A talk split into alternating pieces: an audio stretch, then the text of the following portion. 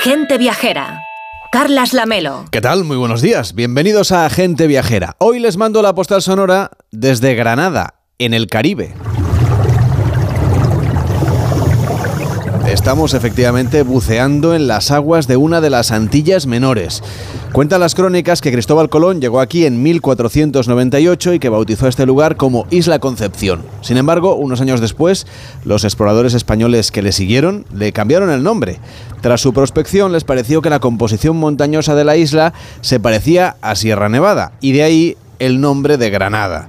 Y a poca profundidad, a tan solo 10 metros bajo el nivel del mar, en la bahía de Molinier, se encuentra un parque de esculturas subacuático, una creación artística del británico Jason de Taylor. Aquí fue donde sumergió su primera instalación en el año 2004, con el objetivo de revertir parte de la acción del huracán Iván, que pasó aquel año, que tenía además categoría 5, que es la más grave de la escala de los huracanes, y una intensidad de aquel huracán que era sin precedentes hasta entonces, en bajas latitudes sobre todo, con vientos máximos, llegó a alcanzar de 275 kilómetros por hora. Bien, el artista concibió esta obra como un proyecto de regeneración del fondo marino para preservarlo y también para darlo a conocer. Con el tiempo ha creado otros arrecifes artificiales con formas escultóricas, por ejemplo en la costa de Cancún, también en Isla Mujeres, en Bahamas y en Tenerife, en nuestro país, donde la envergadura del proyecto, el español, lo convirtió en el primer museo subacuático de Europa. En este en el que nos encontramos, en el de la Granada caribeña, se han incorporado recientemente más de 30 nuevas esculturas, algunas de ellas dedicadas al mundo del carnaval, que ya saben que está a la vuelta de la esquina. Enfundado en un traje de neopreno en el mar Caribe, rodeado de obras de arte submarinas en la bahía Molinier, les mando hoy la postal sonora de gente viajera.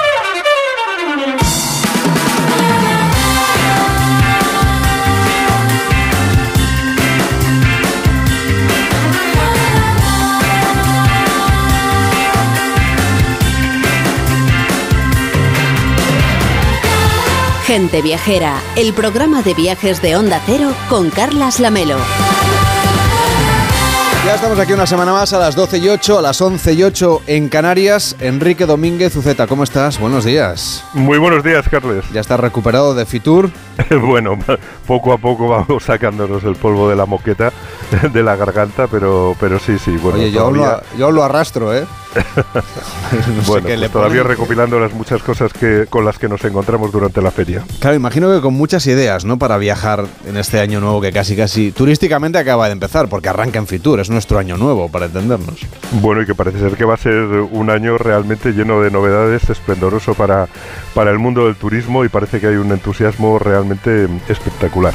En la edición de este año, que les estuvimos contando la pasada semana y que hoy remataremos también con esta edición post-Fitur, hablamos mucho de destinos internacionales como Perú, que han mostrado al mundo sus nuevas eh, insignias turísticas. En Perú, por ejemplo, le han puesto un wow al destino, es el eslogan que se han escogido para este año. Es un wow, es, como universal, así que Enrique me parece un eslogan como mínimo que se puede utilizar en cualquier parte. Pero claro, ya están preocupados porque están recuperando recuperándose de las consecuencias del ciclón Yaqui, del fenómeno del niño. Para quien quiera ir a Perú durante este año, Enrique, ¿tú qué consejo les darías? Es un país que sé que te gusta especialmente. Bueno, es un país muy completo, sin duda alguna es una de las joyas de, de Sudamérica y, bueno, yo creo que lo primero y lo más interesante naturalmente es meterse un poquito en las montañas. Quien haga un primer viaje a Perú pues tiene que tomar el camino de Cuzco y llegar a Machu Picchu, que sin duda alguna es, uno, es una de las joyas del turismo mundial, es uno de esos lugares que además mm, afortunadamente y a pesar de que en determinados momentos ha tenido demasiada gente visitándolo, es un espacio natural de tal dimensión que te puedes sentir eh, casi solo en un espacio natural verdaderamente formidable y que no está masificado, porque una vez que llegas allí es un camino que vale la pena recorrer paso a paso y cuando llegas allí pues realmente culminas uno de los mejores sitios que se pueden encontrar en el continente.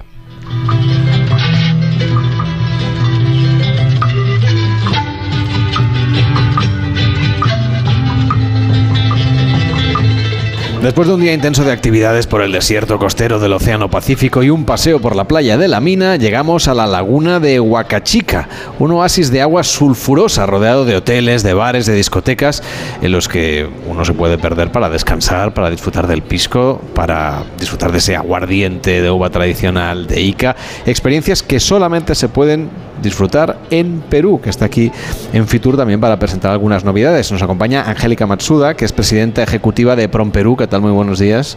Buenos días, muchísimas gracias por la oportunidad. Aquí contentísimos de estar en Fitur eh, y de promocionar un poco la diversidad de destinos turísticos que tenemos en Perú. Eh, no solamente tenemos Machu Picchu y cultura, eh, también, por supuesto, nuestra gastronomía inigualable. hemos sido como líderes culinarios del mundo el año pasado, así que estamos utilizando mucho el tema gastronómico como un motivador de viaje, pero también queremos contarles aquí al mundo, a España, a Europa, que tenemos naturaleza eh, en Perú para, para, mostrar destinos inigualables en la parte amazónica. Eh, tenemos también un turismo de bienestar, a quien quiera ir a hacer algún eh, test de relajación y, ceremonias ancestrales puede encontrarlo ahí. Tenemos turismo rural comunitario, para quien quiera vivir experiencias únicas en Puno, por ejemplo, en la isla eh, de los Sures, de Taquile, eh, puede ahí experimentar con la comunidad cómo esa comunidad vive, eh, cómo genera su artesanía. y tenemos, por supuesto, playas que se pueden disfrutar en el norte de, Perú. Así que em, contentos de, de lanzar además ayer nuestra campaña Perú Wow. estamos buscando sorprender al mundo con toda esta diversidad de cosas. Quien va a Perú pues nunca va a dejar de sorprenderse. Desde luego que hay una cosa muy conocida y muy motivadora para ir al viaje, que es conocer su patrimonio precolombino, pero nos hablaba usted antes de la gastronomía. Claro, la gastronomía peruana en España me imagino que es consciente, es cada vez más popular. O sea que ya tenemos una nueva excusa para ir a conocer esos platos, esos preparados, pero además el lugar en el que se preparan de manera originaria, por un lado, y donde están además los productos con los que se elaboran, ¿no? Sí, la verdad que la gastronomía eh, nos permite a nosotros mostrar la diversidad de la cocina regional que también tiene Perú. Probablemente muchos han probado eh, la comida, eh, digamos, limeña, en donde hay mucha fusión de la comida de la costa, pero decir que también tenemos mucha comida regional en la sierra, en la parte de la montaña de Perú tenemos comida exquisita, producto de esta fusión entre los productos andinos, eh, los granos andinos eh, que tenemos con todo el encuentro, digamos, de distintas culturas que llegaron también ahí. Igual la comida amazónica, por supuesto.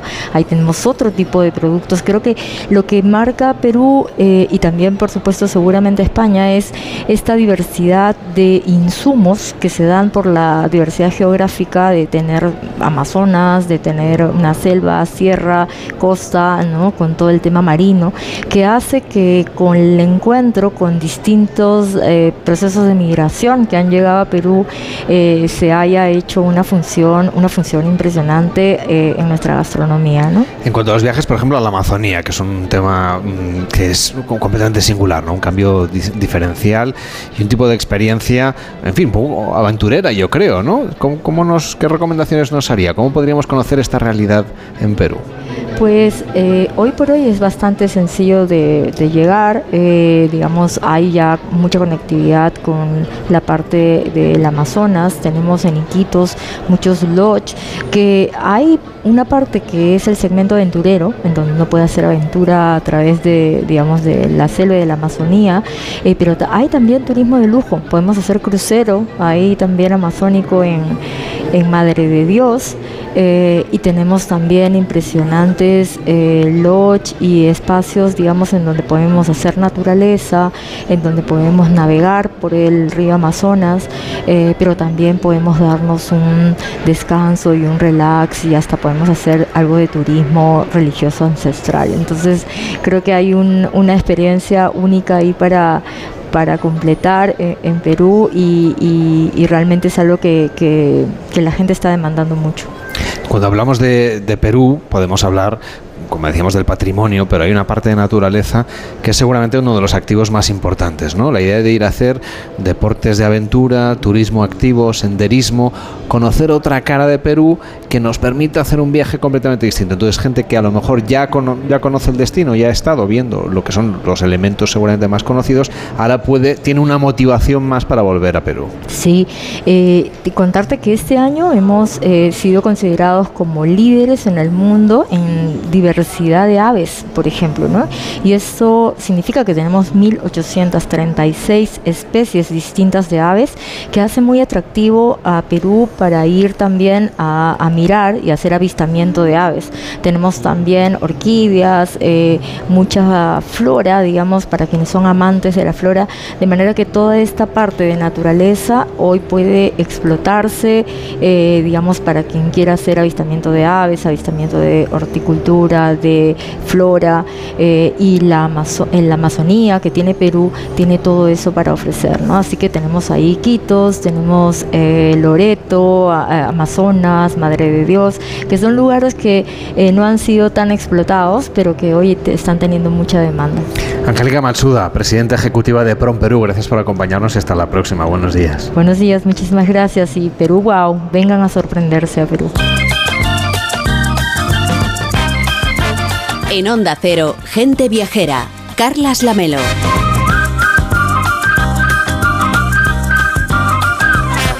Estábamos comentando con Enrique Domínguez Uceta que una de las presentaciones más interesantes de la pasada edición de Fitur ha sido la del Camino de los Jesuitas, que se planteó como el principal corredor turístico de América del Sur, un, continente, una parte del continente que estamos recorriendo hoy en este primer tramo de gente viajera. Y además, Enrique tuvo una gran convocatoria y gran interés por parte de los medios especializados, ¿no? Bueno, es que el, el motivo, el argumento no era para menos. El tema es apasionante y además es transversal porque implica a muchos países en el centro de América del Sur en los que los jesuitas dejaron un rico patrimonio de templos, y de cultura durante el tiempo en, que aquel territorio pertenecía a la corona española. Los jesuitas fueron hasta allí a evangelizar, como se decía entonces, las tierras en las que vivían comunidades originarias, no indios, claro, los indios están en la India, y levantaron sus misiones intentando mejorar la vida de aquellas colectividades en un territorio extenso que ahora se reparte en varios países, Brasil, Uruguay, Paraguay, Bolivia y Argentina, a los que se ha unido también últimamente Chile. Pero en todos los casos las misiones jesuíticas están en territorios alejados de las grandes ciudades. En Argentina están en el extremo norte, en Brasil ocupan terrenos del suroeste del país y quizás sea Bolivia quien guarde la colección más completa. Pero en conjunto tienen una gran personalidad, responden a un argumento, a un hilo conductor estupendo para adentrarse en el corazón de América del Sur. Entiendo que es una especie como de camino de Santiago, ¿no? Una ruta de la seda no sé si la Ruta 66 norteamericana también nos sirve como ejemplo. Bueno, sí, yo creo que, efectivamente es algo parecido. El, camino de los jesuitas enhebra en su ruta las misiones de los jesuitas de toda esa área central del subcontinente y yo creo que lo mejor es que abre la puerta a un viaje por la línea de países que cosen el norte y el sur de Sudamérica y que suelen quedar al margen de las primeras opciones para viajar a esa zona del mundo. Normalmente nos planteamos conocer primero Brasil, Colombia, Argentina, Perú y Chile, y suelen quedar para otros viajes esa línea oblicua que forman en el mapa Uruguay, Paraguay y Bolivia, y también las zonas próximas de Brasil, de Argentina, de Perú y de Chile, que no son las que visitamos en los primeros viajes a esos países. Por eso yo creo que es una oferta maravillosa la de poder encontrar organizado un recorrido por todos estos lugares, que muchos de ellos son patrimonio de la humanidad y sobre todo porque responden a una historia excepcional, como es la de la presencia de los misioneros jesuitas en lugares muy remotos de la selva centroamericana.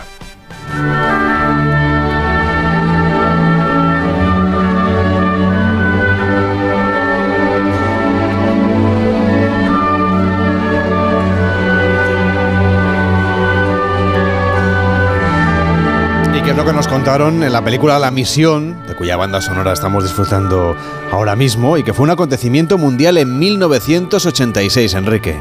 Bueno, sí, fue la película que nos presentó este fenómeno al gran público desde los cines, una película que incluso ganó un Oscar por la fotografía, además de la música de Ennio Morricone con el oboe como protagonista, que fue un instrumento que llevaron hasta, hasta la selva, pues realmente los jesuitas. Una gran película que reflejaba esa aventura de la Orden de la Compañía de Jesús en Sudamérica y que llevó la fe cristiana con tolerancia, con respeto y convivencia a las comunidades guaraníes, a las que aportó también los conocimientos técnicos y el arte, entre ellos la música barroca y esos instrumentos de cuerda y de viento como el oboe de, Gabriel, que es el que acabamos de escuchar, eh, procedente de la, la, banda musical de la película. Em, bueno, los jesuitas allí construyeron misiones con madera, con piedra y ladrillo en la selva y organizaron la vida cultural eh, de la gente con altos niveles de solidaridad, de igualdad, además de proteger a los guaraníes de los traficantes de esclavos portugueses, que eran la gran amenaza que se cernía contra ellos, a pesar de que estuviera prohibida por la corona española la, la esclavitud. Y por todo ello, pues sufrieron la incompresión y la persecución de la Iglesia Católica y de la corona que terminó expulsando a los jesuitas en 1767, en tiempos del ilustrado Carlos III, solamente seis años antes de que el Papa suprimiera la compañía. Bueno, tras la expulsión, el, el abandono se apoderó de los edificios que fueron perdiendo las techumbres y solamente quedaron en pie los muros laterales de los edificios, eh, allí normalmente en medio de la selva, aunque otros se mantuvieron y otros han sido restaurados. Y ahora pues están incluidos en un patrimonio de la humanidad conjunto, reconocido con ese nombre, Camino de los Jesuitas, que incluye 42 sitios naturales, culturales, materiales e inmateriales en Argentina, en Bolivia, en Brasil, en Paraguay y en Uruguay, de los que 19 son restos de obras construidas por la Compañía de Jesús. Sin duda, Enrique, unirlos todos en un gran viaje sería algo maravilloso, aunque también pueden ver por separado cuando viajamos a cada uno de estos países, porque necesitaríamos mucho tiempo para hacer todo el recorrido, ¿no?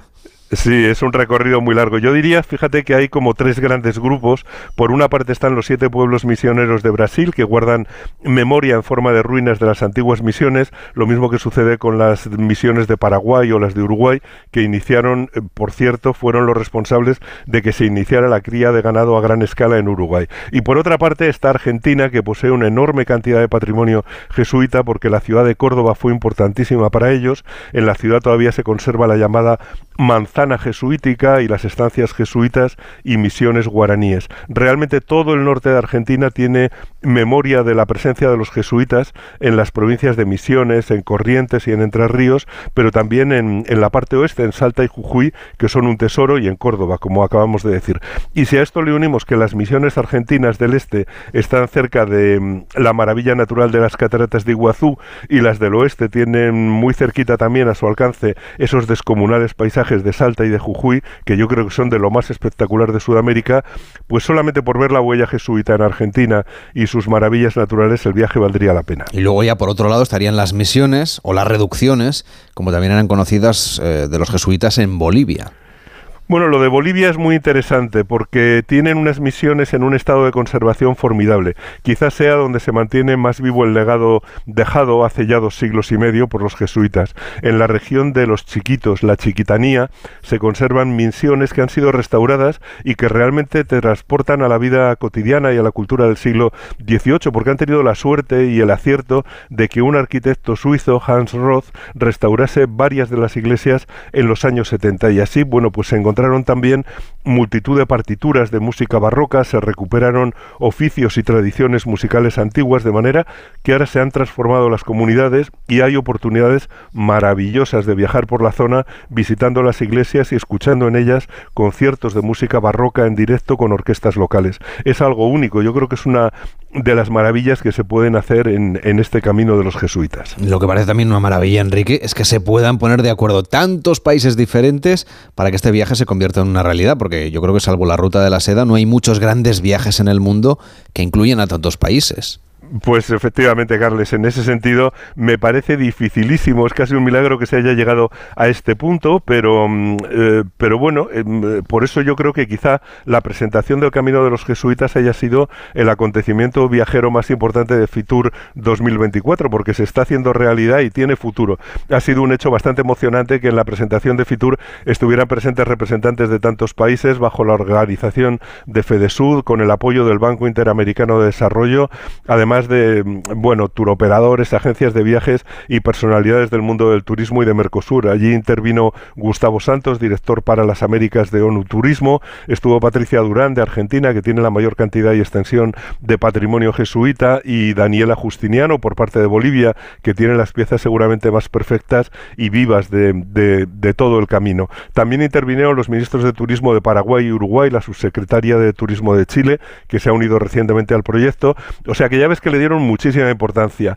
Eh, pero lo importante es que el camino de los jesuitas es un producto único a nivel mundial, una ruta donde cada país aporta algo distinto y complementario para conocer ese formidable legado de los jesuitas y sobre todo supone un proyecto común que va a ir a más, eh, porque yo creo que cada vez nos van a poner más fácil hacer el viaje para descubrir esa línea de maravillas naturales y culturales que recorre Uruguay, Argentina, Paraguay, Brasil y Bolivia a través de uno de los mejores legados seguramente que dejó el tiempo colonial en América. O sea que, bueno, es una invitación a un viaje o a varios viajes que se pueden ir sumando para conseguir eh, construir un viaje a lo largo de toda esa cintura de América.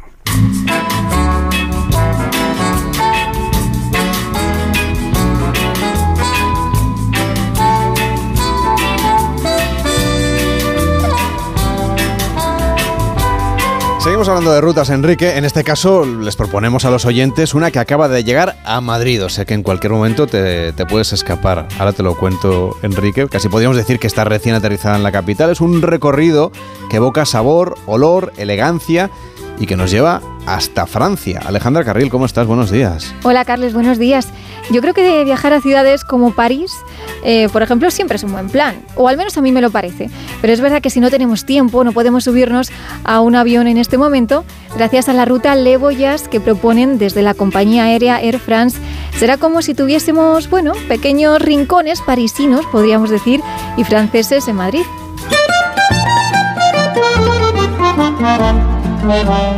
Thank you.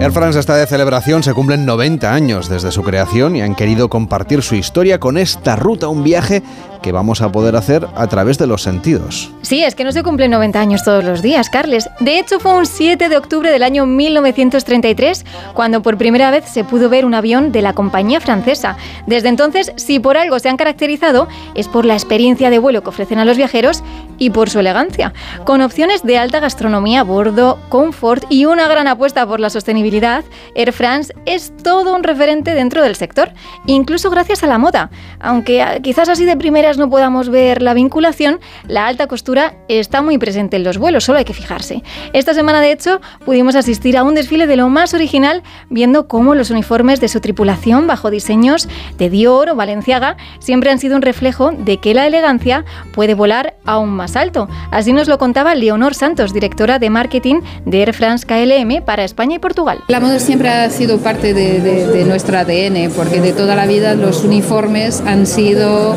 eh, creado por grandes diseñadores, así todo el sentido estar aquí y en Galería Canalejas pues tienen una escaparate en la planta baja donde pueden eh, ahí disfrutar de algunos de los uniformes. Uniformes que son diseños de alta costura que junto a experiencias y productos vinculados con la aerolínea, todos los madrileños y viajeros que estén por la capital van a poder disfrutar gracias a la ruta Le Voyage que estará hasta el próximo 1 de marzo. Enrique, es que se nota cuando uno sube un avión de Air France, ¿no? Se nota ese, esa punto de distinción francés. No sé si estás de acuerdo.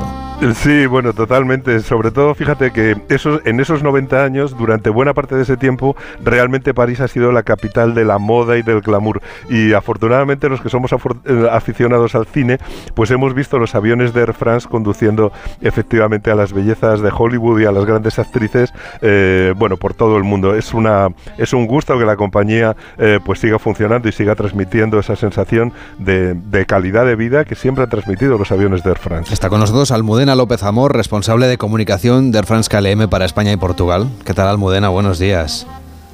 Hola, buenos días, Carlas. Y como nos ha contado Alejandra, quienes estén en Madrid pueden disfrutar de esta ruta Le Voyage, que comenzó el pasado jueves 1 de febrero. ¿Cómo podemos disfrutar? Y tendremos hasta el 1 de marzo. Bueno, pues efectivamente estamos muy contentos y muy emocionados.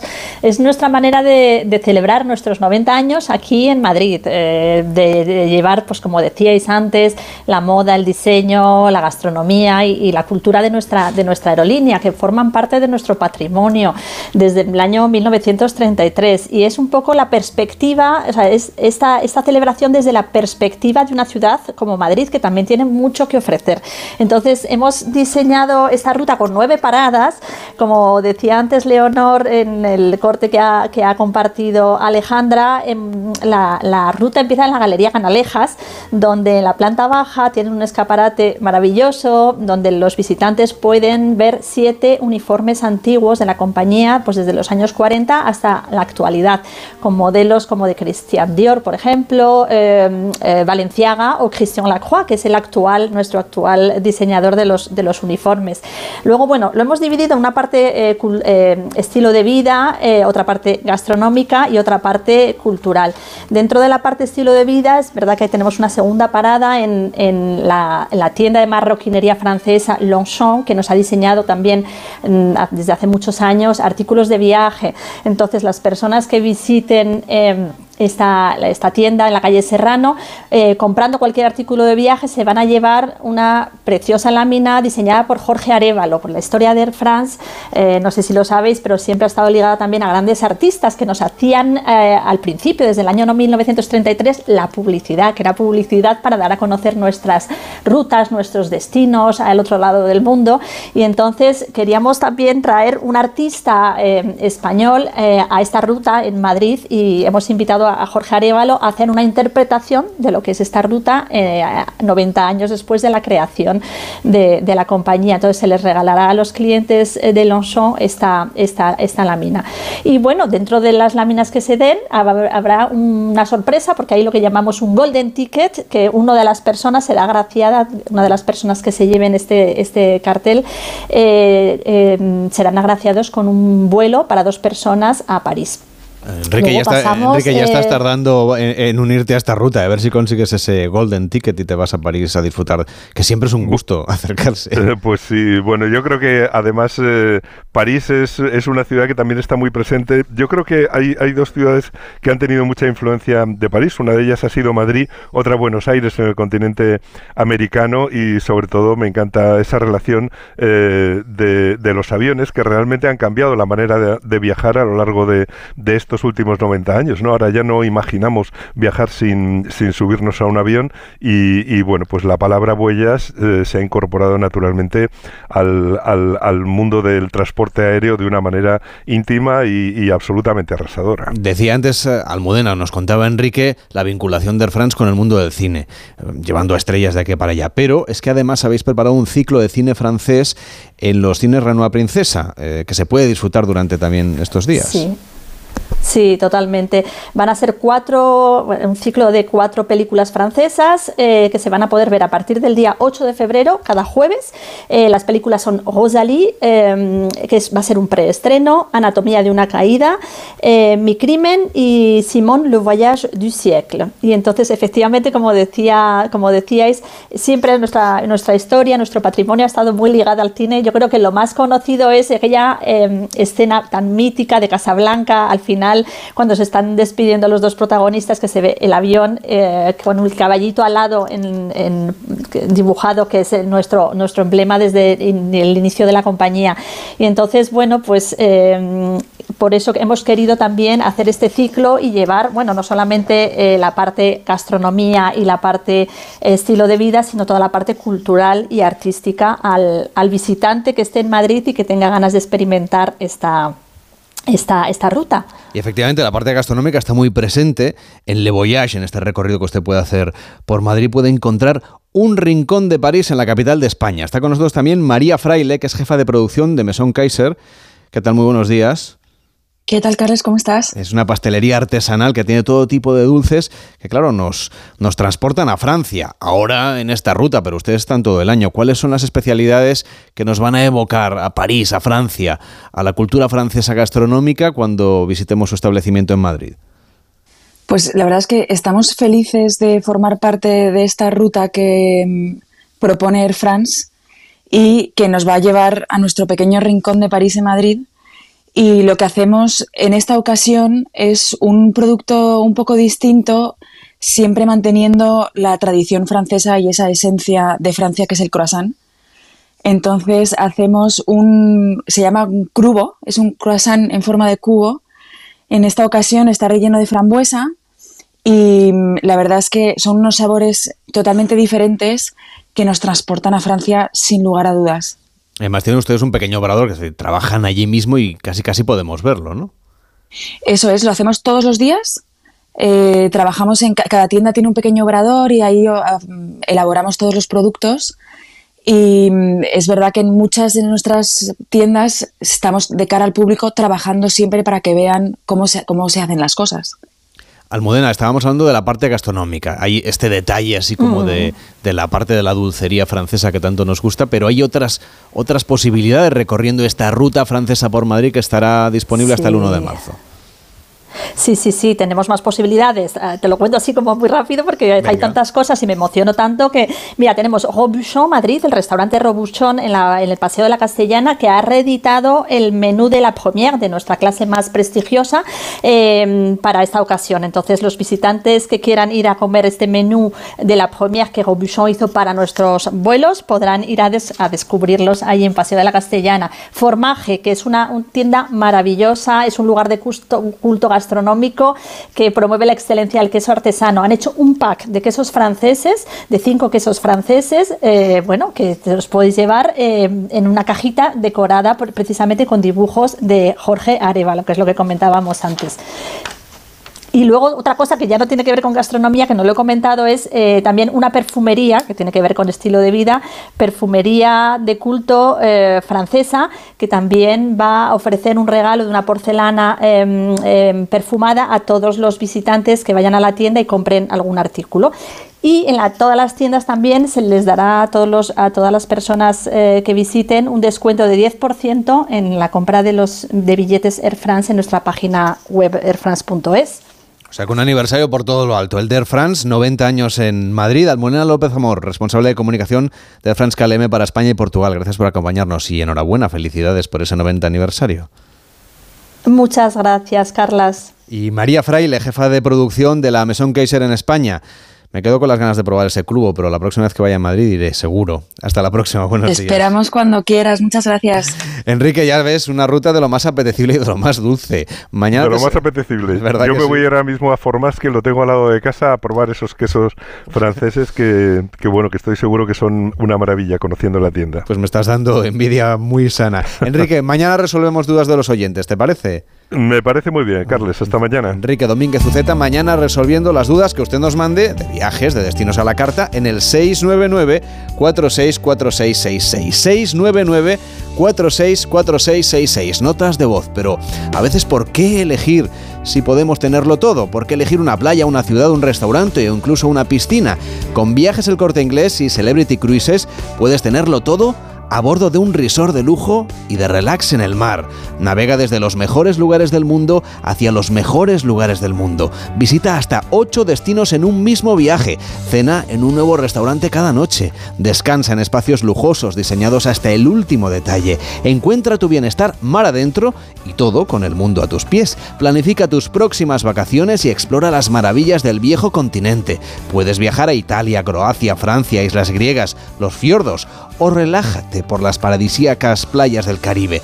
Reserva con viajes el corte inglés y descubre los galardonados barcos de Celebrity Cruises. Ahora además con ventajas increíbles como hasta un 75% de descuento para el segundo pasajero y sin gastos de cancelación.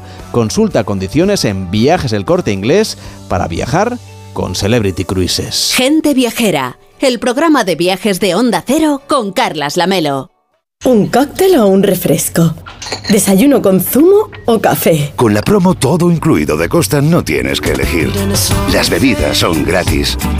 Reserva tu crucero hasta el 12 de marzo y disfruta del paquete de bebidas gratis. Infórmate en tu agencia de viajes o en costacruceros.es. Costa. Mira, cariño, los de la casa de enfrente también se han puesto alarma. Ya, desde que entraron a robar en casa de Laura se la han puesto todos los vecinos.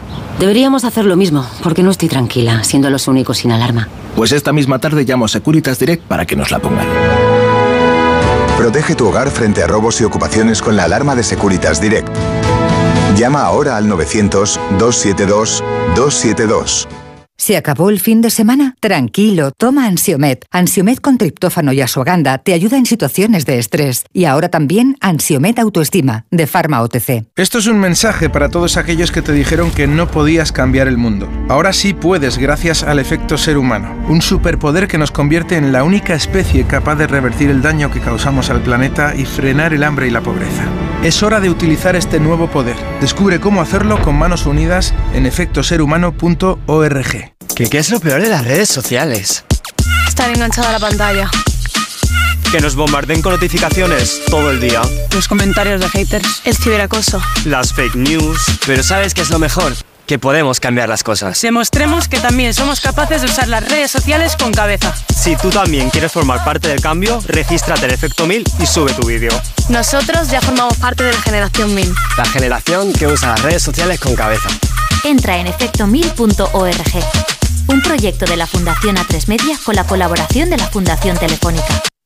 Noche de tos. Respira. Toma Herbetón Respir. Herbetón jarabe con extractos de pino y eucalipto es expectorante natural y antiinflamatorio pulmonar. Herbetón Respir. Consulte a su farmacéutico o dietista.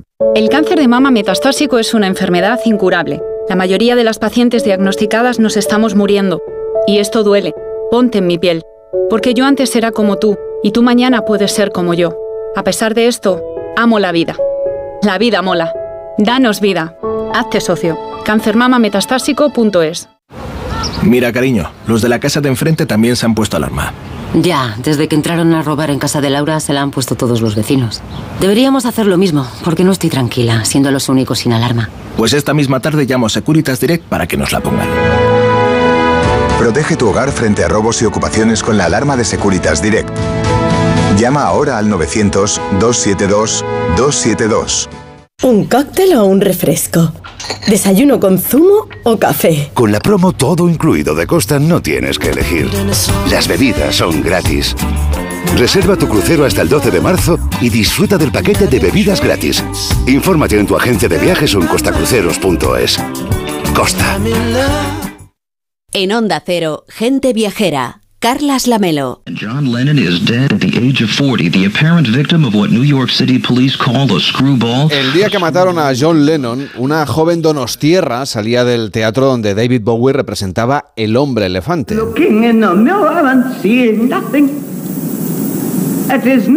La joven, al enterarse del asesinato, se dirigió corriendo al edificio Dakota. Y allí comenzó a retratar a la gente que se había reunido para homenajear a John Lennon.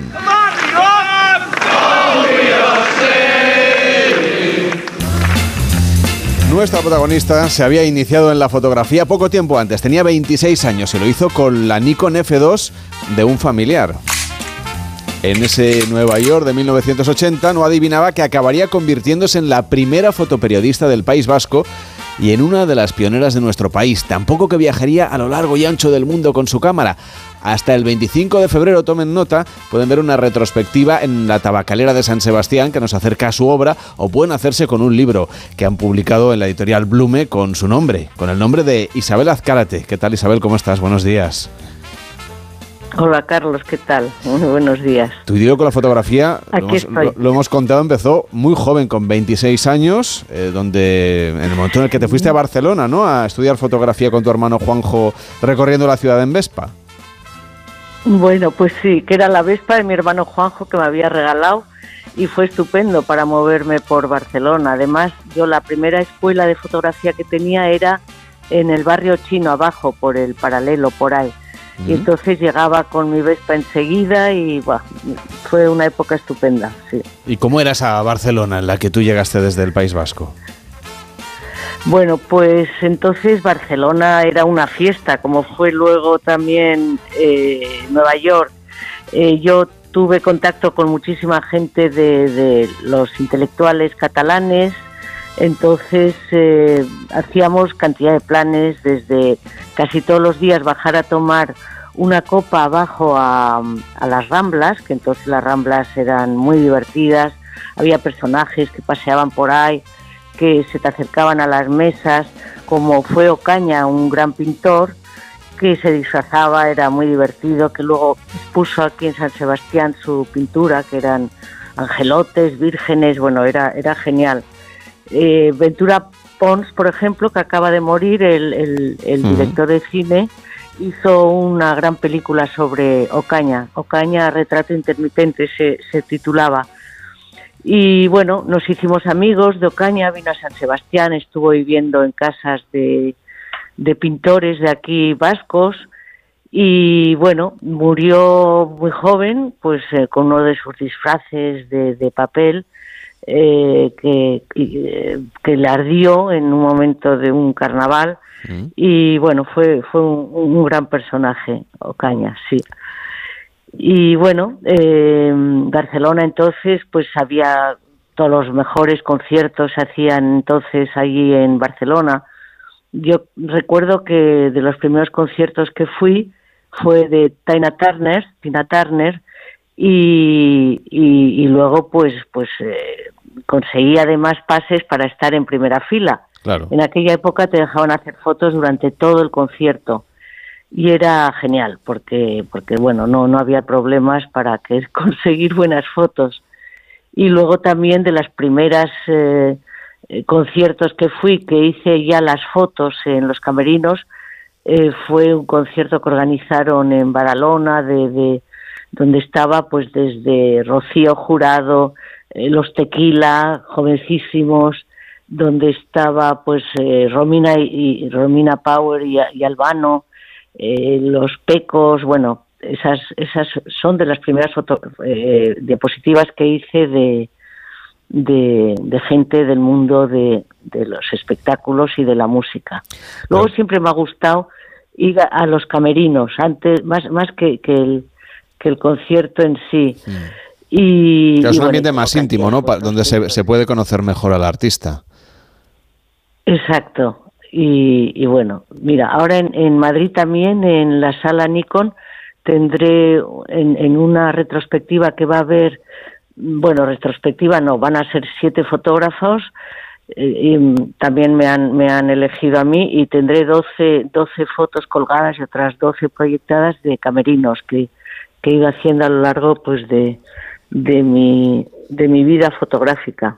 Mm. Isabel, hemos contado que, ah. que, te fuiste a Nueva York, que te pilló allí el asesinato de Lennon, porque de hecho Barcelona se te quedó pequeña y te fuiste a esa Nueva York de los años 80, donde había tribus urbanas, donde había yuppies, donde había un estilo de vida bastante diferente. Creo que te chocó bastante. Yo sé que venías pues de, de una Barcelona, como decías, que era una fiesta, pero que era mucho más pequeña, por supuesto, y con mucha menos actividad de lo que tiene Nueva York. Sí, bueno, en aquella época Barcelona no era como Nueva York, ni mucho menos.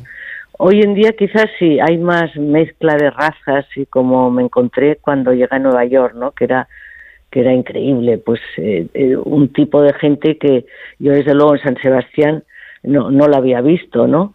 Y yo hasta entonces tampoco había viajado mucho, había estado sí en Inglaterra aprendiendo inglés, pero bueno, eh, fue Nueva York que me fascinó y, y hice unos cursos también al principio, porque fueron los mismos directores de la Escuela de Barcelona los que me animaron a que fuera a Nueva York.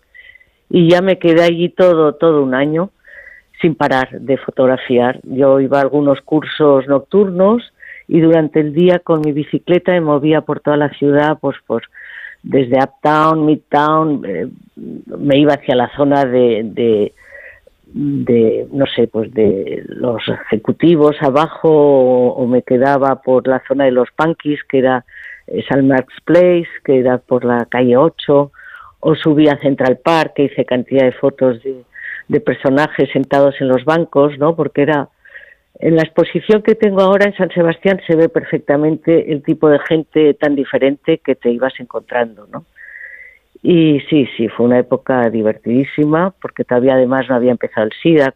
En las fiestas de Halloween los, los, los gays se disfrazaban de una forma súper, súper eh, genial, ¿no? Con, unos disfraces muy, muy bien, eh, no sé, con imitaban a personajes de la política, de Y, bueno, yo como loca fotografiaba todo eso, además de muy, de, muy cerca. Todo eso también se ve en la exposición que tengo ahora en Tabacalera, aquí en San Sebastián. Sí. Todas esas imágenes que tú nos estás describiendo son muy festivas, son muy alegres, eh, pero, pero también te tocó fotografiar momentos duros, por ejemplo en el País Vasco, en los años del plomo, o en los atentados, por supuesto, y los de Sendero Luminoso también en Perú, es decir, que, que has estado también retratando la desgracia por ahí.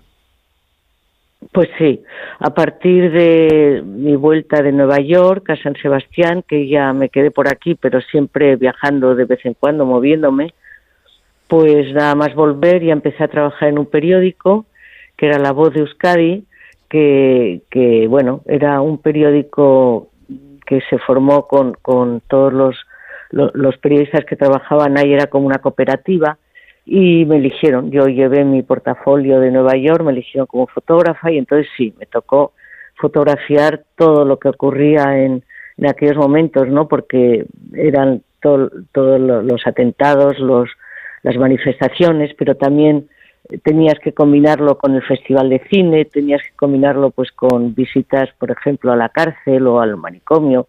Era un trabajo de, de, de todos los días en los que te encontrabas o te avisaban de que había ocurrido esto, lo otro, y fue súper intenso los tres años que duró eso y todo eso también está reflejado en la exposición. Sí. Hay, hay una anécdota que creo que te pasó en un avión vinculado con el mundo de las armas eh, ahí en América Latina. ¿no? Ah, sí, sí, sí. Eso fue impresionante porque eh, yo tenía, cuando fui a Perú, unos amigos ahí que vivían en Lima y ellos consiguieron los permisos para que fuéramos eh, José Usoz, que era un amigo fotógrafo, que yo me apunté a su viaje. Él trabajaba para la agencia Cover y, se iba a, cubrir Sendero Luminoso, que yo prácticamente ni había oído hablar de ese grupo terrorista. Y entonces fue cuando cogimos ya el avión para ir a Ayacucho, que era donde estaban todos los los, los problemas, bueno, sí, donde se desarrollaba más que nada esos atentados, ¿no? Pues cogimos el avión y antes de, despegar por los por la megafonía nos dijeron que por favor todas las personas que fueran armadas que depositaran sus armas en la cabina del, del piloto. Y fue impresionante porque todo el avión prácticamente todo el avión se puso en pie y, ya nos mirábamos eh, José Socillo diciendo pero bueno dónde nos estamos metiendo no y luego realmente allí en Ayacucho fue muy duro todo lo que presenciamos, lo que tuvimos que vivir, había apagones, entonces te tenías que meter debajo de, las mesas, ¿no? Pensando que iba a haber una incursión en ese momento y fue, sí, sí, fueron, fueron unos días que estuvimos como 15 días allí y, y luego pues nos tocó eso, un ataque terrible a los campesinos eh, que, era una gente súper sencilla, que no entendían nada lo que les pasaba. Y bueno, todo, pues, pues eso, fue un reportaje que, que hice, pues eh, muy completo, sí.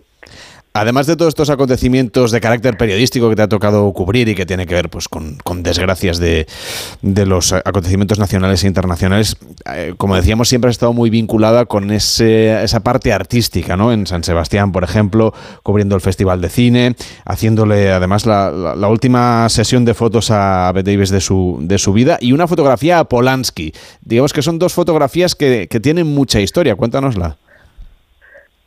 Sí, bueno, la fotografía que de es Polanski fotografiándome a mí. Exactamente. Eso es una historia que ya he contado muchas veces y es que el diario vasco ponían a un personaje para que hiciera eh, una foto a los fotógrafos que nos sentábamos en las escaleritas que suben al Hotel María Cristina, que era donde se reunían los artistas, bueno, donde alojaban a, los VIPs, ¿no? De, que venían a San Sebastián.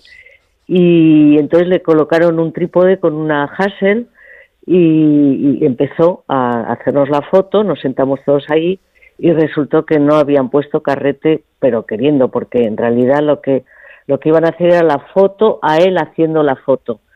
Total, que él se mosqueó y yo enseguida cogí mi cámara, se la di y me hizo esa foto, que es una foto estupenda. Y ahí se ve que soy la única mujer que estaba de fotógrafa, todo rodeado de, de, chicos eh, fotógrafos y, luego pues pues eso en ese no no fue en ese mismo ese mismo año pero hubo otro año que vino Beth Davis que fue el gran mm. acontecimiento y, y ahí tampoco quería ella que le hicieran fotos fuera del fotocall y bueno son historias que ya he contado muchas veces y que yo tuve la suerte bueno estaba de fotógrafa oficial del festival y no podía eh, participar de la huelga que se convocó no por los periodistas porque ella se negó a que le hiciera unas fotos cuando salía eh, pues al hall del hotel. Ella quería que se esperara al fotocall en, una de las salas que habían organizado. Y entonces, eh, pues eh, los pocos fotógrafos que entramos a hacerle el fotocall fui yo y entonces ahí surgió, entre las muchas fotos que le hice, pues una que se ha convertido en, icónica y es que ella está con su martini, con el cigarrillo y, y, que bueno, que, es la que más éxito ha tenido, sí. Has visitado como fotoperiodista y también como viajera muchos países, casi 60, eh, con tu cámara haciendo fotografías. Háblanos de alguno de estos viajes, por ejemplo. Sé que fuiste a Filipinas en los años 80 cuando estaba Imelda Marcos. Sí, claro, claro. Eso fue un viaje muy especial porque eh, el que era director del Festival de Cine ese año, que ese año fue a ver qué tengo yo aquí, en el 83, 1983, era eh, Luis Gasca, el director de cine, y entonces a él le invitaron al Festival de Cine que se organizaba en Manila. Entonces él propuso que me invitaran a mí también como fotógrafa y fue genial porque, eh, pues eso, nos invitaron absolutamente a todo, era un lujo desmedido. Eh, todos los días recibíamos regalos en el hotel, eh, era un despliegue de, de, cócteles, bueno, de, ¿sabes? Era como una cosa terrible. Entonces yo, aparte de vivir todo eso que nos llevaba en helicóptero, pues a visitar la isla de no sé qué, en un barcazo que tenía Imelda Marcos, que además ella siempre cantaba y tenía su, su vocación frustrada de cantante, yo, yo creo, y nos hacía ya todos los invitados escuchar sus, sus conciertos improvisados y bueno, fue, fue genial. Pero yo aparte de todos esos lujos que tuve la ocasión de conocer, pues me iba con un amigo a los barrios marginales, a los barrios pobres donde no había ni, ni, ni, agua corriente, ni así que también fue una forma de conocer Filipinas muy, muy especial y muy genial. Mm. Isabel, ¿algún viaje que estés preparando ahora para el futuro? Pues ahora ya no hago esos viajes tan especiales, porque por ejemplo cuando fui a Brasil me fui para dos meses, mm. en Nepal también hice un trekking fabuloso.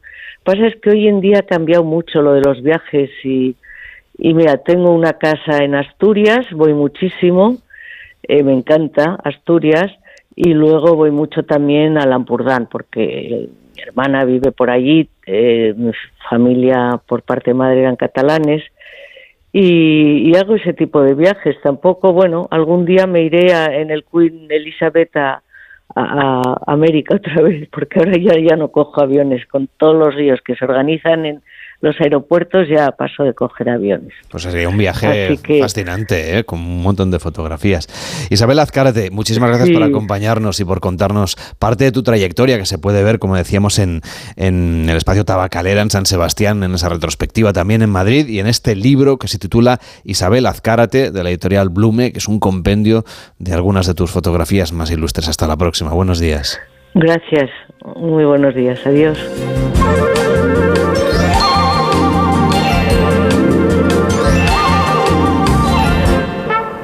Ahora llegan las noticias a la sintonía de Onda Cero y a la vuelta seguimos viajando. Aquí en Gente Viajera, claro que sí, nos vamos a ir a los Andes con Rebeca Marín, a Isla Reunión con Manuel Charlón, a Galicia o por ejemplo a Chile, incluso a Italia. O sea que un montón de destinos para la siguiente hora aquí en Gente Viajera, destinos que usted también nos puede pedir a la carta en el 699 464666, el WhatsApp de Gente Viajera para contarnos qué destinos quiere que comentemos en el programa. Nos escucha, eh, escuchan ahora Yolanda Vila de Cans, nos cuenta lo que ocurre en el mundo y luego les escuchamos a ustedes y sus notas de voz. Hasta ahora mismo.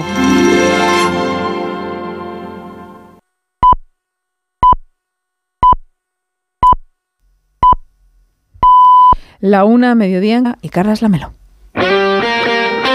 Este sábado hay liga en Radio Estadio. El intento de reacción del Barcelona se cruza con Mendizorroza y un Alavés al alza. El Girona quiere seguir disfrutando con su afición en la visita de la Real Sociedad. Además, el descenso en juego frente a la zona templada de la tabla en los partidos Granada-Las Palmas y Valencia-Almería. Con las paradas habituales en los estadios de Segunda División y la Liga ACB de baloncesto.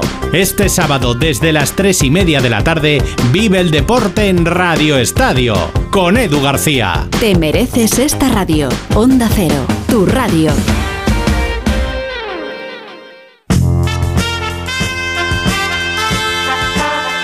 Gente viajera. Carlas Lamelo.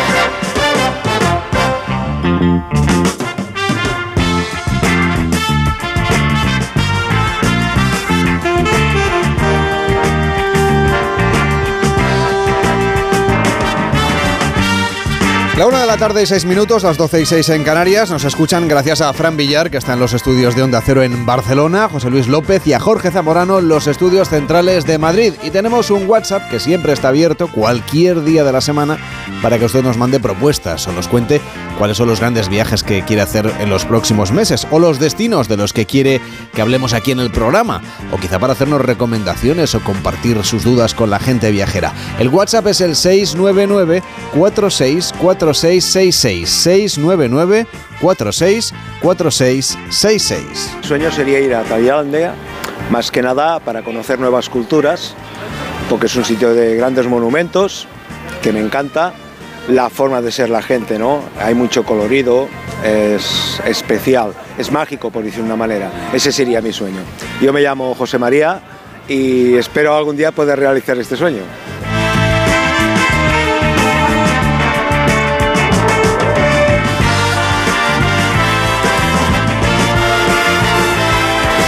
9464666, el WhatsApp de Gente Viajera. Eh, yo soy Alfredo y a mí me gustaría en 2024 viajar a Sicilia. De hecho, vamos a viajar a Sicilia en marzo, porque me gusta, eh, no he estado nunca, eh, es un destino que parece que está bien, hay muchas cosas que ver y bueno, por pasar unos días por allí.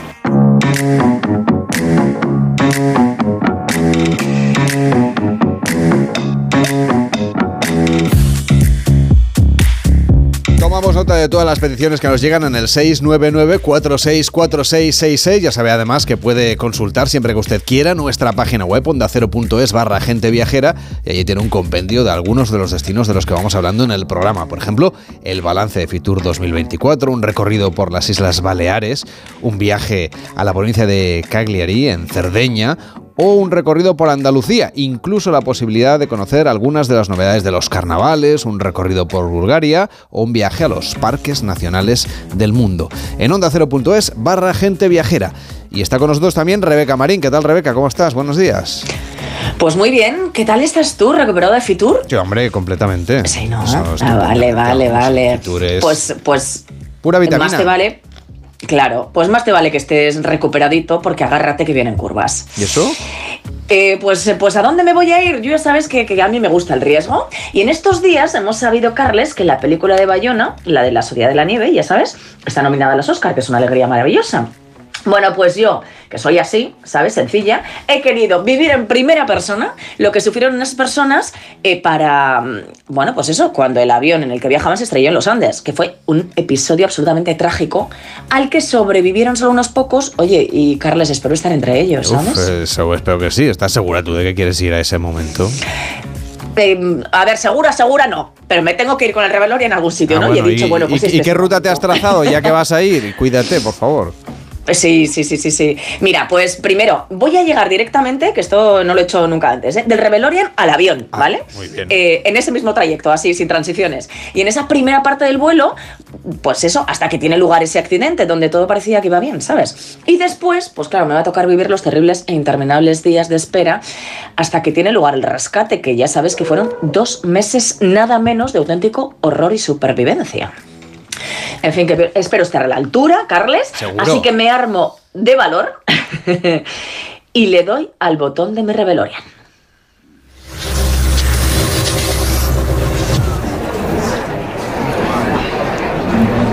Uy, Carles, pues mira, te voy a decir una cosa. He caído hasta en buena fila, ¿eh? ¿Cómo Hombre, empieza? Eh, te voy a decir, esto suerte. empieza bien. Eso es decir, va a acabar peor, pero, pero creo Ya que, que, ya que te vas a estrellar, que vayas en primera clase, ¿no? Exacto, exacto. Bueno, como puedes oír, aquí hay bastante animación, claro, todavía no saben lo que les va a pasar. Mira, hay un montón de chavalotes de un equipo de rugby, son estudiantes uruguayos. Oh, mira, me acaban de dar con una pelota de rugby en toda la cabeza, claro, están aquí jugueteando, ¿eh? Claro, sí, sí. Eh, no tienen ni idea de lo que les va a pasar, claro. Bueno, es 13 de octubre de 1972 y nos dirigimos a Chile. De hecho, espera, voy a echar un ojo por la ventanilla porque creo que en estos momentos estamos atravesando la inmensa cordillera de los Andes, que te aseguro que es una barbaridad. Y. Oh, oh, oh, oh, oh, oh. Uy, el avión se está moviendo un poco, Les Carles, te lo digo, ¿eh? que mantengan su cinturón abrochado. Eh, acabas de escuchar, mira, yo me lo voy a abrochar y además, o sea, quiero decir, sin, lugar a dudas, sabiendo lo que va a pasar. Hay, hay Carles, hay Carles, Carles, que, que, que, que aquí, madre mía, Carles, está ocurriendo, está ocurriendo. ¡Uf! ¡Que nos estamos viniendo abajo! ¡Ay, ay, ay, ay, ay, ay, ay! Ah, ¿Pero y dónde? Dios. ¡Oh! No sé si me gusta mucho esto eh, que estás contando. Madre mía, no sé que la historia. Eh, Carles. ¿Estás eh. bien? ¡Ay! No, no. Bien no debes estar, porque te ¿No? estás estrellando. ¡Ah! Bastante, bastante bien lo llevas, déjame que te lo diga. ¿Cómo estás? Oye, eh, Carles, o sea, ¿no sabes eh, cómo, cómo ha sido esto? Madre mía, bueno, estás... escu- Madre mía, qué frío hace aquí. Eh, eh, ¿Está bien todo el mundo? Oye, ¿estáis bien? La, la- Mira, a- acá... la parte del accidente te la podías as- haber ahorrado, también te lo digo, haber puesto el Ya, directamente ya. a la nieve. Ya. Pues te voy a decir ¿Qué una cosa, cuando vuelva de este viaje, cuando vuelva de este viaje voy a, voy a aprovechar mucho más la vida, te lo digo, porque no sabes cómo ha sido esto. Mira, acabamos, bueno, pues de estrellarnos en medio de la nada, o sea, solamente hay montañas, está escuchando este viento, ¿no? O sea, hace un frío aquí, no tengo ni idea de qué temperatura hace ahora mismo, pero yo te diría que, que- que menos de 20 grados por lo menos. Mira, Carles, eh, veo dos cuerpos de personas que creo que, que acaban de perder la vida, que he estado hablando con ellos hace nada. Eh, mira, están haciendo el recuento ahora mismo y han fallecido 12 personas en este accidente. ¿eh? Date cuenta que íbamos 46 personas, incluida yo misma, en ese avión. Y ahora mismo, pues mira, el panorama que tenemos es que queda solamente un trozo del avión, ¿vale? Donde viajábamos, como te digo, los de las primeras filas. Y y mira, y somos, bueno, somos un montón todavía, pasando mucho, mucho frío y la noche va a caer en breve, Carles. ¿eh? Oye, qué horror lo que estás contando, eh, la verdad, eh, con lo que os ha pasado y además lo que os queda por delante, que eso lo sabemos. ¿Cómo, cómo están ahora mismo las cosas por ahí? A ver, pues, pues no te engañes, mira, estamos todos acurrucados dentro del avión, bueno, el trocito que ha quedado, ¿vale? Hemos recopilado toda la ropa que hemos podido, claro, tapado con, con- con las maletas, hemos hecho como una especie de, de tope, ¿no? Para que en la entrada del avión por lo menos no nos entre el viento, ¿no? Y el frío. Es que ahora mismo es de noche. Es que mira cómo sopla, ¿eh? Hay menos, yo te diría, de 30 grados. O sea, no, no sabes el frío que hace aquí ahora mismo. El frío y te diría, y el, bueno, y el hambre, porque acabamos de repartirnos pues unas galletitas saladas que hemos encontrado con un poco de chocolate que quedaba. Eh, eh, bueno, estás escuchando, ¿no? Eh, la gente está llorando. Claro, los ánimos están por los suelos. Hay gente herida todavía del accidente. Estamos muertos de miedo, de frío y, y- y perdidos en medio de una de las cordilleras más grandes del mundo y rodeados de nieve, Carles. Me puedo imaginar la desesperación eh, de, de toda esta gente, faltaría más, Rebeca. ¿Y habéis conseguido comunicaros con alguien en este momento? Pues a ver, eh, las noches son durísimas. eh, por lo menos, de momento no. De momento no lo hemos conseguido. Había una radio, pero, pero no funcionaba. Eh, por el día por lo menos sale un poquito el sol. Y, y uno de los compañeros, eso sí, ha conseguido un invento para transformar la nieve en agua. Y por lo menos no nos deshidratamos. Pero claro, Carles, lo peor es el hambre. Eh, ¡Ey! ¡Ey, ey, ey, ey, ey! ¡Ey! ¡Ey! Que, que hay un avión, que está pasando un avión. ¡Eh! ¡Que estamos aquí! ¡Hola! ¡Hola! ¡Hola! Eh, Carles, ¡eh! ¡eh! Carles, qué horror. Acaba de pasar un avión, pero todos estábamos diciendo, eh, nos han visto, nos han visto, nos han visto, pero no. Acaba, acaba de No, pasar no, de ya, largo. ya sabes bien que no que nos Acaba van a de pasar encontrar. de largo. Os Sí, vais a tener eh, que ellos buscar la pensaban- vida. Sí, eh, eh, tenemos que sobrevivir aquí. Claro, ellos pensaban que con este avión acababa la agonía, pero es que no saben lo que nos queda por delante. Mira, acaban de plantear la gran diatriba de este episodio histórico. Y es, ¿qué hacemos con el hambre? Alimentarnos de los cuerpos de los fallecidos de los compañeros. Ya sé que esto es un horror. O sea, de hecho hay mucha gente que aquí tiene muchas dudas, claro. Pero imagínate, 10 días sin comer apenas nada. Eh, la gente está débil, hay alucinaciones. Ayer mismo, Carles, falleció la hermana de Nando en sus brazos, Susana. O sea, Eh, menuda Vamos, yo no me quisiera poner ahí en tu, tu piel en este momento, ¿eh? Eh, yo creo que lo voy a hacer. O sea, quiero decir, es que lo tenemos que hacer. De Ya. hecho, dicen que lo mejor es tragar sin pensar mucho, ni, ni- en fin, en fin. Y por cierto, por cierto, hemos escuchado que esto ha sido lo peor. En, en la radio esta, que, que- que, bueno, no funcionaba, luego sí, eh, que ha sobrevivido. eh, bueno, pues que el accidente, la búsqueda ha cesado, han desistido y claro, nadie ya tiene esperanzas, Carles. Y ya con esa noticia, ¿y qué, qué- qué vais a hacer, Rebeca? Tendréis que tomar alguna decisión, claro. Pues mira, ahora mismo estamos reunidos y tres personas, Canesa, Parrado y Vicintín, han decidido salir de expedición para intentar llegar a Chile. O sea, quiero decir, es que no nos queda otra, ¿no? Eh, te aseguro que no es la primera vez que hay expedición, ¿eh? pero las otras han sido completamente en vano. Claro, ¿esto qué significa? Que es arriesgar su vida, pero claro, es que si no vamos a morir todos igualmente. Tú imagínate atravesar los Andes, atravesar los Andes. Eh, no sabemos a qué distancia están, evidentemente aquí bueno, estás, estás oyendo que estamos, bueno, pues, pues debatiendo porque no todos están de acuerdo, pero bueno, que dicen que están decididos. Date cuenta que es que es eso, hemos intentado otras veces y, y- y todo, todo ha sido en vano. En fin, que no nos queda otra. Así que les vamos a despedir. Eh, adiós, adiós chicos, jo, mucha suerte. Bueno, eh, les despedimos, pero la- las caras y el panorama que se nos queda aquí, imagínate, nos quedamos 13 personas, 14 conmigo. Eh, eh, ay, ¿Qué ha pasado? Eh, ¿escuchas eso, Carles? Eso parece nieve, ¿no? O sea, una luz o algo así. Esto es una luz, es una luz. Bueno, esto pasa con cierta frecuencia. Esta vez no nos ha caído encima porque los hemos sufrido y han fallecido compañeros sepultados. En fin, tú imagínate, Carles, cada segundo que pasamos aquí hay un peligro nuevo. En fin, que solamente esperamos que puedan dar la voz de alarma para que vengan a rescatarnos. O sea, es que es lo único que nos queda. Y tú y yo sabemos que sí, que efectivamente les van a rescatar, pero claro, ellos no tienen ni idea de si van a tener suerte y van a, van a sobrevivir a este, a este accidente.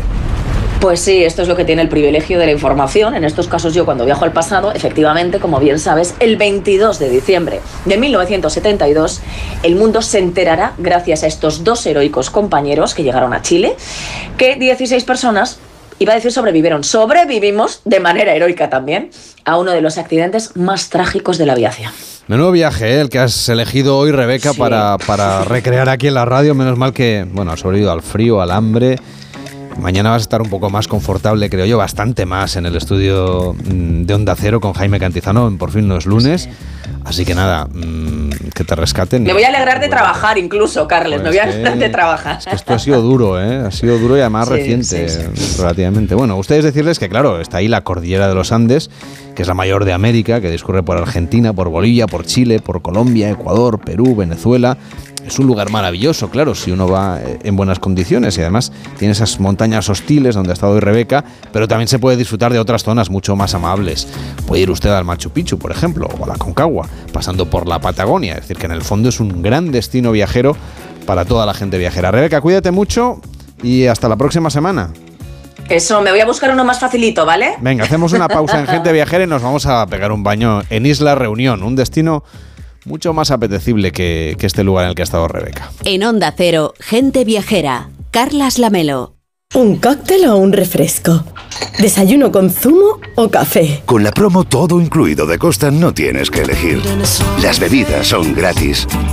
Reserva tu crucero hasta el 12 de marzo y disfruta del paquete de bebidas gratis. Infórmate en tu agencia de viajes o en costacruceros.es. Costa. Esto es un mensaje para todos aquellos que te dijeron que no podías cambiar el mundo. Ahora sí puedes gracias al efecto ser humano, un superpoder que nos convierte en la única especie capaz de revertir el daño que causamos al planeta y frenar el hambre y la pobreza. Es hora de utilizar este nuevo poder. Descubre cómo hacerlo con manos unidas en efectoserhumano.org. Bienvenidos a Atrapa un Millón. Líder y lo más visto de la noche del sábado. Más emociones imposibles. Más preguntas, más parejas y un millón de euros aquí en Antena 3. Atrapa un millón. Nuevo programa. Esta noche a las 10 en Antena 3. La tele abierta. Ya disponible solo en A3 Player. Si elegir es ahorrar for you, ahorra todas las semanas con los productos marca Carrefour, como con el café en cápsulas Carrefour Pack de 30 a 4,35 euros y otras ofertas como la pechuga entera de pollo Carrefour formato ahorro a 4,95 euros el kilo. Hasta el 4 de febrero en hipermercados, market, web y app. Carrefour, aquí poder elegir es poder ahorrar. Con este estrés no consigo concentrarme. Toma Concentral. Con su triple acción de lavacopa, rodiola y vitaminas, Concentral consigue aliviar el estrés ayudando a una concentración más estable y duradera. Concentral. Consulte a su farmacéutico o dietista. ¿Un cóctel o un refresco? ¿Desayuno con zumo o café? Con la promo todo incluido de Costa no tienes que elegir. Las bebidas son gratis. Reserva tu crucero hasta el 12 de marzo y disfruta del paquete de bebidas gratis. Infórmate en tu agencia de viajes o en costacruceros.es. Costa. Mira, cariño, los de la casa de enfrente también se han puesto alarma. Ya, desde que entraron a robar en casa de Laura se la han puesto todos los vecinos. Deberíamos hacer lo mismo, porque no estoy tranquila, siendo los únicos sin alarma. Pues esta misma tarde llamo a Securitas Direct para que nos la pongan. Protege tu hogar frente a robos y ocupaciones con la alarma de Securitas Direct. Llama ahora al 900-272-272. ¿Cansado? Revital. Tomando Revital por las mañanas recuperas tu energía, porque Revital contiene ginseng para cargarte las pilas y vitamina C para reducir el cansancio. Revital, de Pharma OTC. ¿Qué, ¿Qué es lo peor de las redes sociales? Estar enganchada a la pantalla. Que nos bombarden con notificaciones todo el día. Los comentarios de haters. El ciberacoso. Las fake news. Pero ¿sabes qué es lo mejor? Que podemos cambiar las cosas. Demostremos que también somos capaces de usar las redes sociales con cabeza. Si tú también quieres formar parte del cambio, regístrate en Efecto 1000 y sube tu vídeo. Nosotros ya formamos parte de la generación 1000. La generación que usa las redes sociales con cabeza. Entra en efecto1000.org. Un proyecto de la Fundación A3 Media con la colaboración de la Fundación Telefónica. En Onda Cero, gente viajera. Carlas Lamelo.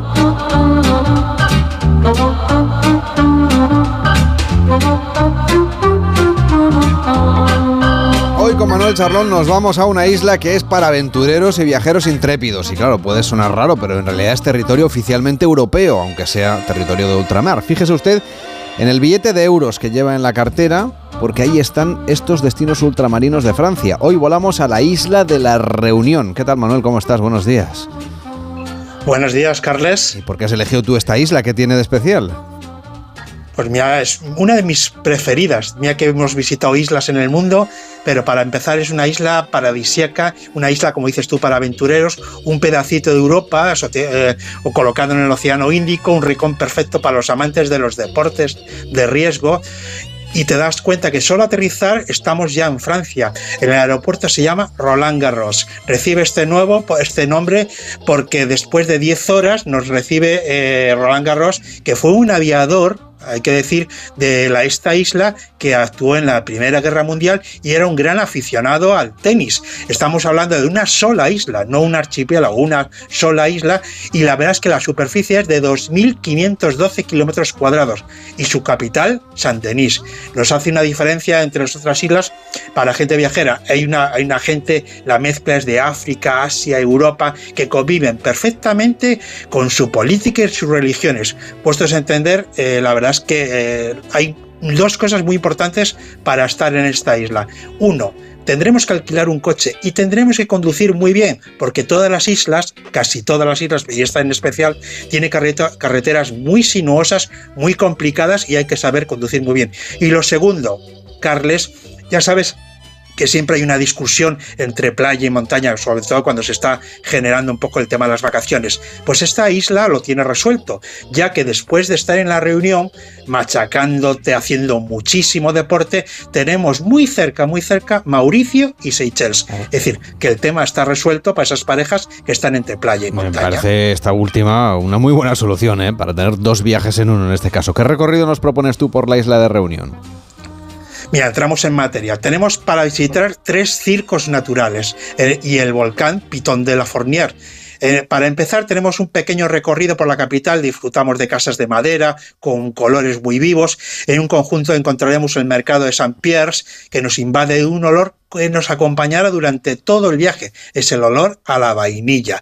En un lugar muy especial, entender que estamos en un cementerio que la verdad es que el cementerio nos puede añadir un poco de en dónde estamos. Hay historias de piratas que dominaron estas aguas y en especial la leyenda del pirata Olivier, que dejó en su muerte en 1730 un cristograma exclamando, quien lo entienda encontrará mi tesoro. Carles, siguen buscándolo. Ah, ¿Tú lo has intentado encontrar en tu viaje? Eh, el criptograma ya ni le entendía. No, digo el, digo el tesoro, no, el criptograma es lo de menos. El, tesoro, encontré otros tesoros. El, del pirata no lo encontré, pero encontré otros tesoros. Bueno, ya nos lo contarás otro día. Oye, en esta isla de la Reunión hay tres circos naturales, como nos decías. Está Mafate, Cilaos y Saladzi, y luego el volcán. Haznos un recorrido rápido y conciso por ahí. Mira, hay tres circos, como dice, muy bien, muy distintos. Cilaos, el primero, el más difícil de llegar, una carretera sinuosa, muy complicada, en el cual el copiloto es el que tendrá que hacer las fotos. Una carretera que al final acaba en un pueblecito muy chiquitito, muy chiquitito, que es un poco la descendencia de los esclavos del azúcar, donde participaron muchísimos. Salací, para mí el más espectacular. Durante su recorrido, Carles nos salpicarán a la unas cascadas de agua que caen a la carretera de más de 500 metros de altura. Y al final del circo está el pueblo de Helbourg, que está catalogado como uno de los pueblos más bonitos de Francia y merece la pena pasar una noche en este pueblo. Y por último, el grande, el Mafate, el de los aventureros. De los tres, el barrancos, senderismos, descensos de bicicleta de BX, su mirador final, cuando subimos en coche, eh, te divisa toda la isla y es el preferido para los amantes de los deportes de riesgo. Este es el clave de todo. Veo que el volcán te lo dejas así como para el final, ¿no? Carles, el volcán es el rey de la isla, se merece un destacado en este caso.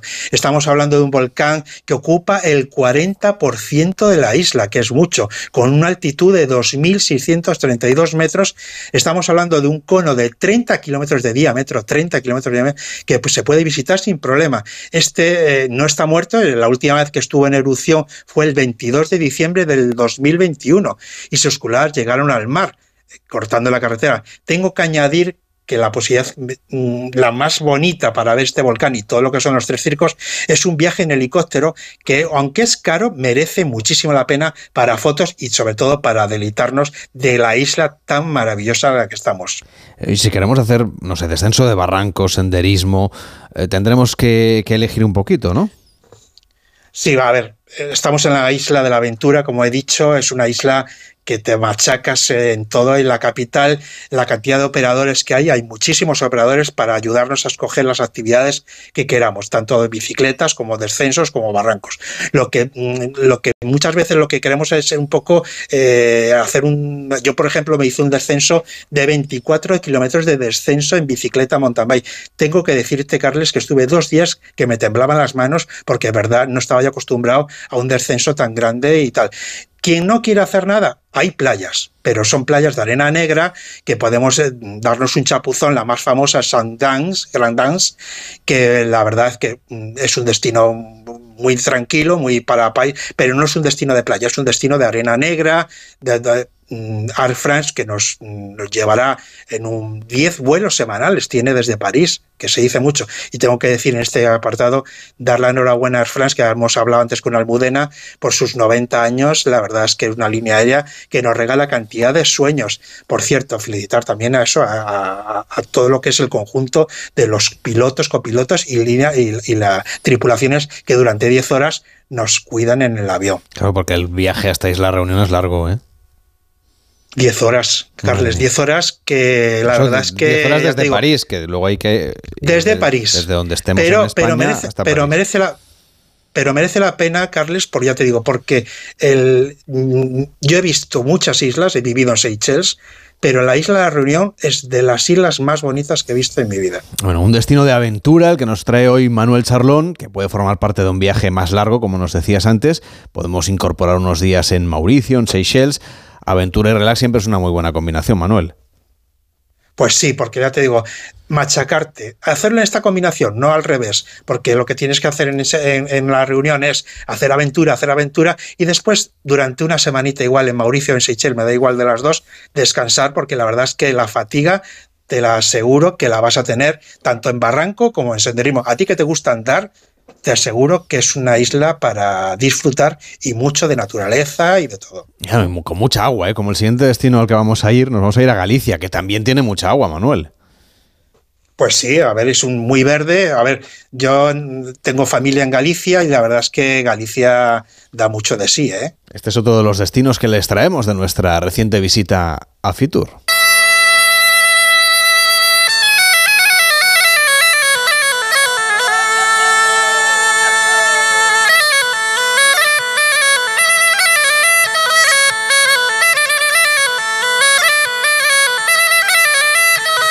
Galicia es una de las comunidades que se ha llevado el premio a mejor stand en la Feria Internacional de Turismo en Madrid, en Fitur, y además tiene un stand que evoca agua. Ahora que estamos tan preocupados por la sequía, justamente en Galicia es donde no falta el agua, agua en sus múltiples posibilidades, desde el mar hasta, por ejemplo, en las fervenzas, que son las cascadas en Galicia, las playas, por supuesto, las costas, los ríos. Ya saben que decía Conqueiro que este es el país de los mil ríos. Bueno, pues vamos a hablar de Galicia con José Manuel Merelles, que es responsable de comunicación de turismo de Galicia. ¿Cómo está? Muy buenos días. Hola, buenos días, buen día. Decíamos que esto de hablar de, de, agua en este momento, ustedes sacan pecho de la cantidad de agua que tienen, cuando hay otros territorios que donde hay mucha sequía, pero es verdad que esto de la lluvia no decide uno dónde cae. No, ojalá pudiese decidirlo. Lo cierto es que este año está siendo un año hídrico especialmente bueno, creemos en Galicia de momento, y todo este potencial que gira en torno al agua, pues a nosotros nos eh, ha, hecho posible pues eh, formar una oferta, una oferta turística alrededor de este elemento que creemos que, que está teniendo mucho éxito. Estamos hablando de un stand el que se pudo ver en Fitur que habla de sostenibilidad, que habla de, las diferentes maneras de las que podemos disfrutar del agua.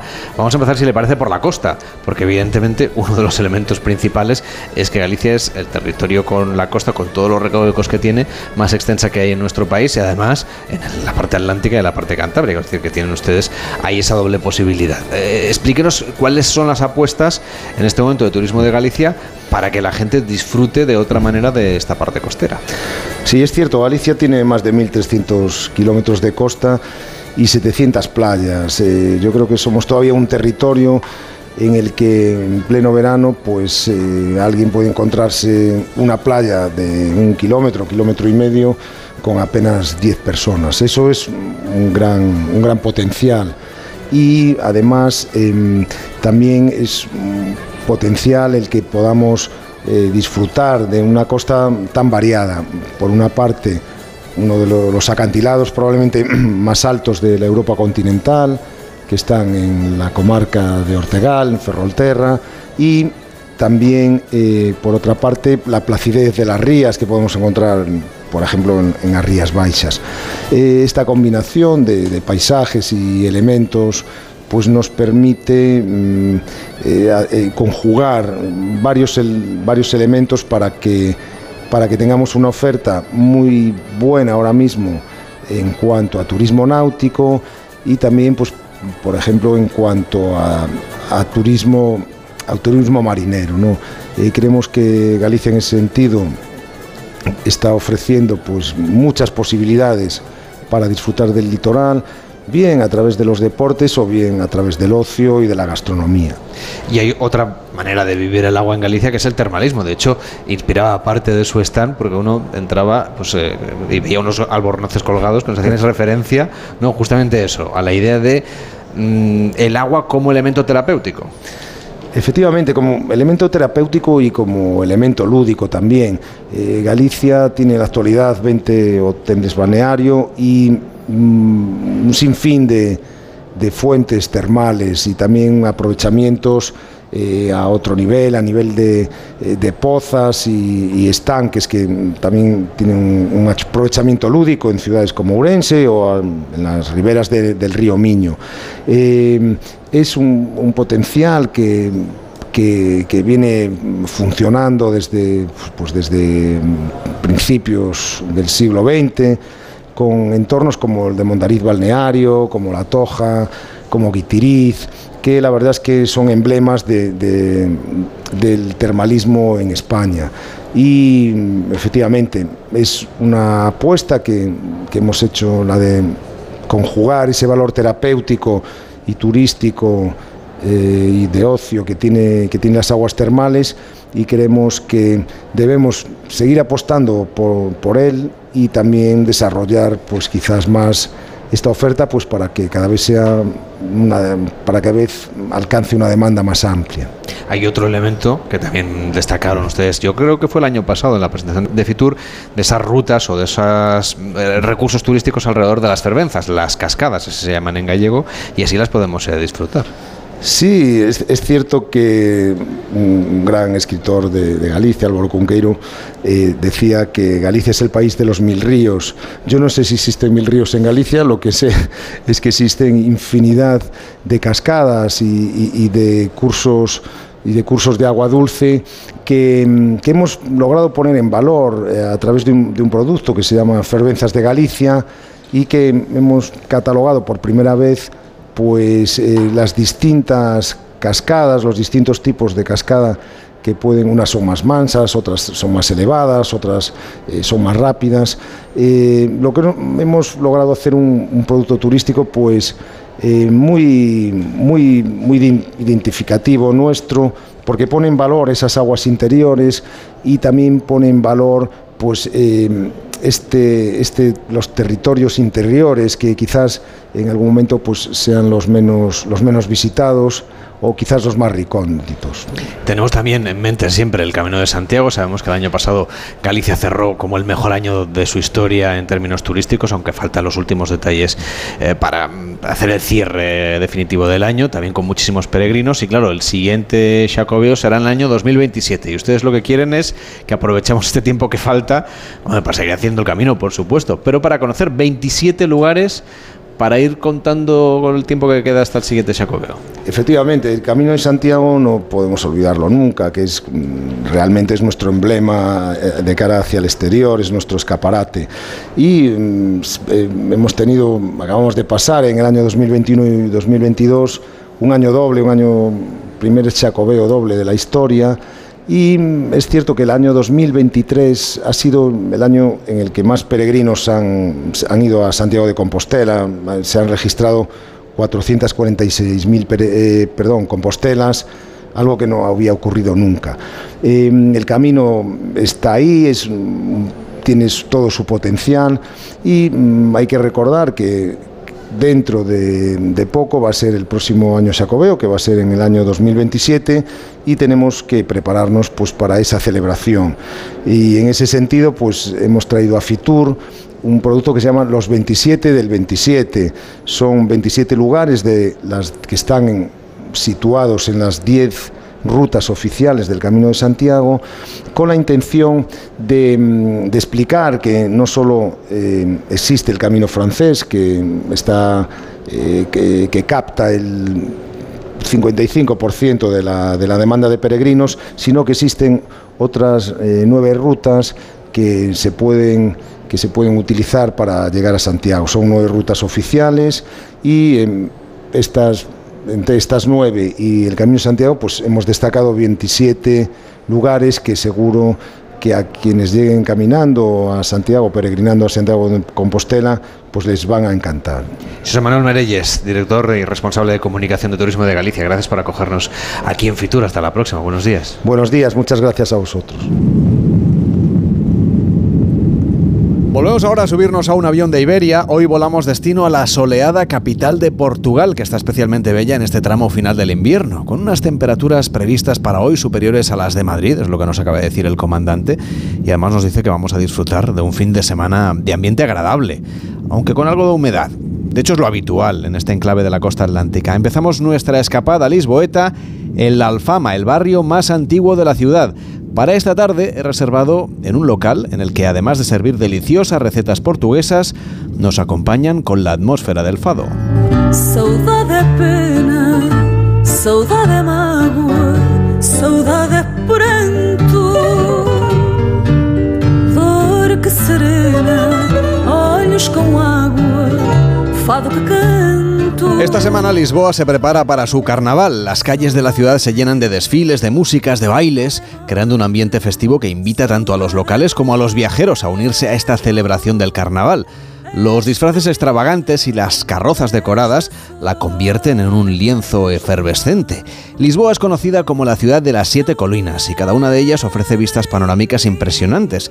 A pesar de las temperaturas más frescas, subir al mirador de Sao Jorge, por ejemplo, o al mirador de la Señora do Monte, permite apreciar la belleza invernal de la ciudad de Lisboa.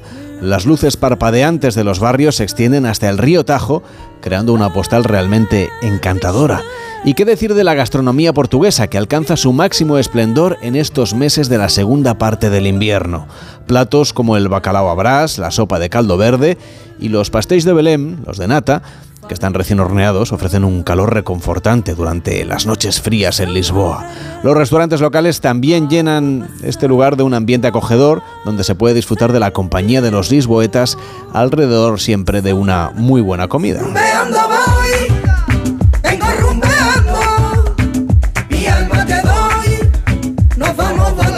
Iberia te propone una escapada de ensueño a una de las ciudades más bonitas de Europa, a Lisboa. Disfruta de la capital portuguesa de una forma cómoda y sencilla gracias a las 38 frecuencias semanales que ofrece Iberia entre Madrid y Lisboa. Hay hasta seis vuelos diarios. Además, no dudes en darte un capricho a bordo gracias al servicio Gastrobar que ofrece Iberia con una cuidada selección de snacks, de sándwiches y de bebidas. Y si quieres vivir una experiencia completa, Iberia te lo pone más fácil pudiendo gestionar tus vuelos, además de tu estancia en un hotel a través de la propia web de la aerolínea o de su aplicación. Entra en iberia.com y en la aplicación de Iberia y vete de vacaciones. En Onda Cero, gente viajera. Carlas Lamelo.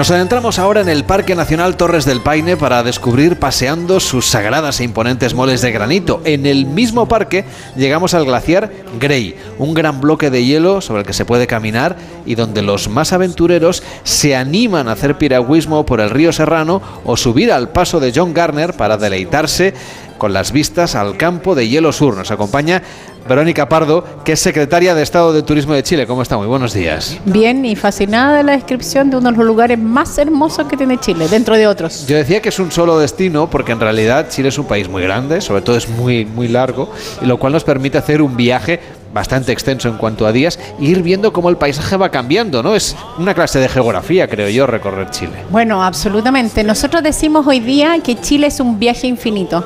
Tenemos cinco macrozonas, déjame tenerme ahí unos minutos, Carlos.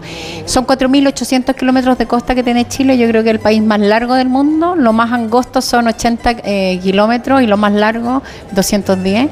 Eh, y tenemos cinco macrozonas. El norte, que es el altiplano, el desierto de Atacama, el desierto más árido del planeta, y el Valle de las Estrellas, donde tenemos el 75% de la capacidad astronómica del planeta y donde se ha desarrollado el astroturismo y el pisco. Imagínate lo que es la mezcla de esas dos cosas.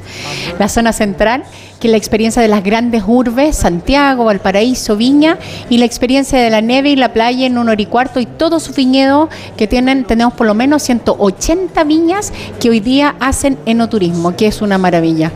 Zona sur, ríos, lagos y volcanes, que además tienen las termas, que es, eh, se pueden apreciar las cuatro estaciones que tiene Chile, en otoño, en el invierno la nieve, realmente los volcanes son activos, entonces tenemos una mezcla espectacular, zona extremo sur, Patagonia Antártica chilena, que es donde está el relato que tú hacías, donde está además la tercera eh, guarda de agua dulce del planeta, el tercer reservorio más importante del planeta, y la extremo, y la extremo, la insular, perdón, Rapanui, Juan Fernández y Chiloé. Cinco macrozonas que si tú vas a una no te imaginas que la otra es de Chile, no tienen nada que ver una con otra, acompañada más de un tremendo vino y en el sur el gin. Tenemos de todo para probar en nuestro país. Un viaje largo, extenso para conocer algunos paisajes realmente sorprendentes, por ejemplo, desde la perspectiva europea, ir al desierto de Atacama es toda una experiencia que además ustedes han sabido convertir en algo original y al mismo tiempo auténtico, ¿no? Que la gente pueda conocer y vivir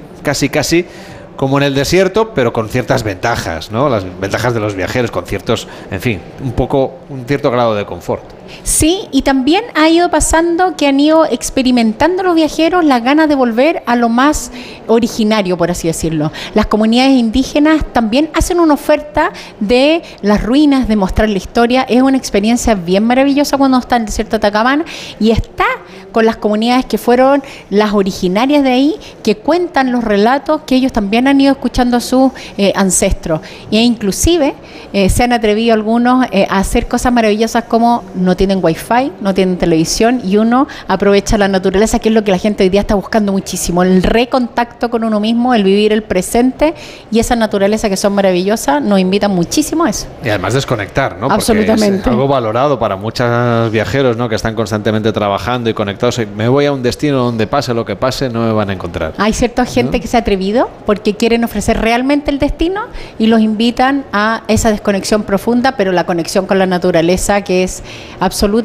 inolvidable. El hecho de estar en el otro extremo del globo terráqueo permite la contrastación, con lo cual cuando aquí estamos en verano, ustedes disfrutan del invierno y al revés, pero también esa parte vinculada con el astroturismo nos ofrece un firmamento que aquí en el norte no podemos ver.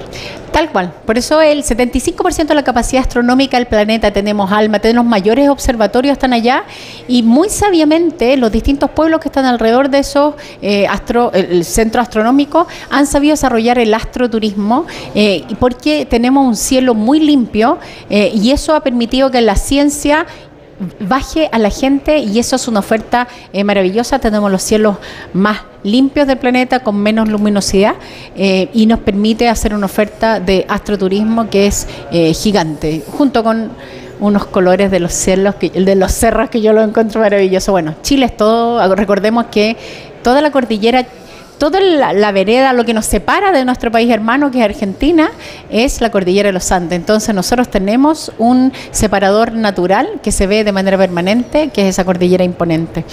Hablábamos antes del turismo vinculado con el mundo del vino. Claro, en España el vino tiene una importancia histórica fundamental. De hecho, es parte del vínculo ¿no? que tenemos justamente con Chile. Y los vinos chilenos, por ejemplo, son muy apreciados en, en, Norteamérica, pero aquí a Europa llegan menos, porque aquí también se produce muchísimo. Y creo que es una experiencia muy recomendable ir a conocerlos, a probarlos y además hacerlo en el lugar en el que no se cultiva la vid. Sí, es una muy buena experiencia porque además son cepas diferentes. De hecho, hay ciertas cepas que se perdieron, que se llevaron con todos los inmigrantes y colonos primeros que tuvo de Europa, eh, que tuvo Chile, y hoy día podemos encontrar un Carmener, que es una cepa maravillosa, un Cabernet Sauvignon, eh, tenemos cepas que son patronales y muy antiguas, eh, tenemos el, el, vino del desierto más árido, que es bien impresionante, y un vino dulce. Entonces, la verdad que no compite con los vinos españoles, son diferentes, eh, son distintos y tenemos unos vinos que tienen una cantidad de medallas de oro que los invito a recorrer, porque además el turismo con el vino es muy diferente. Por cierto, ¿qué tal estamos de conexiones entre España y Chile? ¿A cuánto Conexiones aéreas, si, si, hay frecuencias suficientes, sí, si es fácil hay frecuencias hay frecuencia suficiente, estamos retomando mayor cantidad de frecuencia. Hay una ventaja que es muy alta que se hace el vuelo de noche. Eh, hay vuelo de día, pero hacer el vuelo de noche es fantástico porque uno lo toma casi a las 11, 12 de la noche y llega a las 9 de la mañana, ganas 4 horas. A la vuelta eh, la cosa es un poco distinta, pero nos toma a las 9 de la noche y llega a las 9 de la mañana acá. Entonces, efectivamente hay posibilidad de hacer este vuelo, lo hace varias líneas aéreas, la española, la hace la de América Latina, lo hacen varias.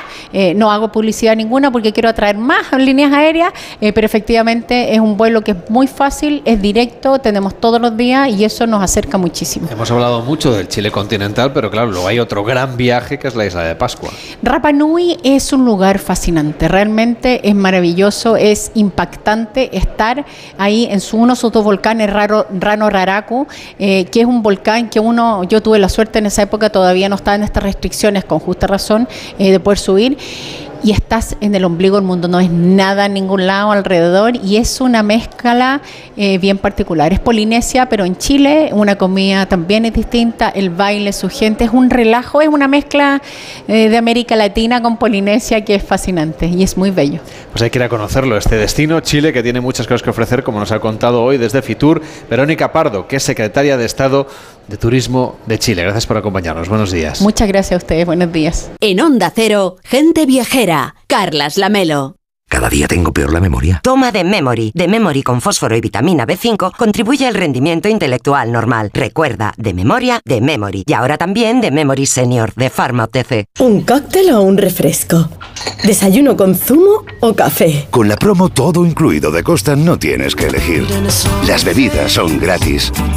Reserva tu crucero hasta el 12 de marzo y disfruta del paquete de bebidas gratis. Infórmate en tu agencia de viajes o en costacruceros.es. Costa.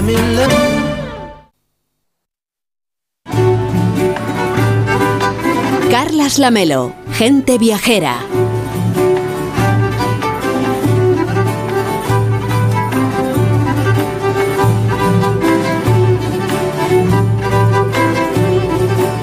A pocos kilómetros de Nápoles, en Italia, encontramos la Reggia di Caserta, un palacio monumental que se edificó pensando en dos residencias reales ya existentes y que además son muy conocidas por los viajeros, el Palacio de Versalles y el del Escorial.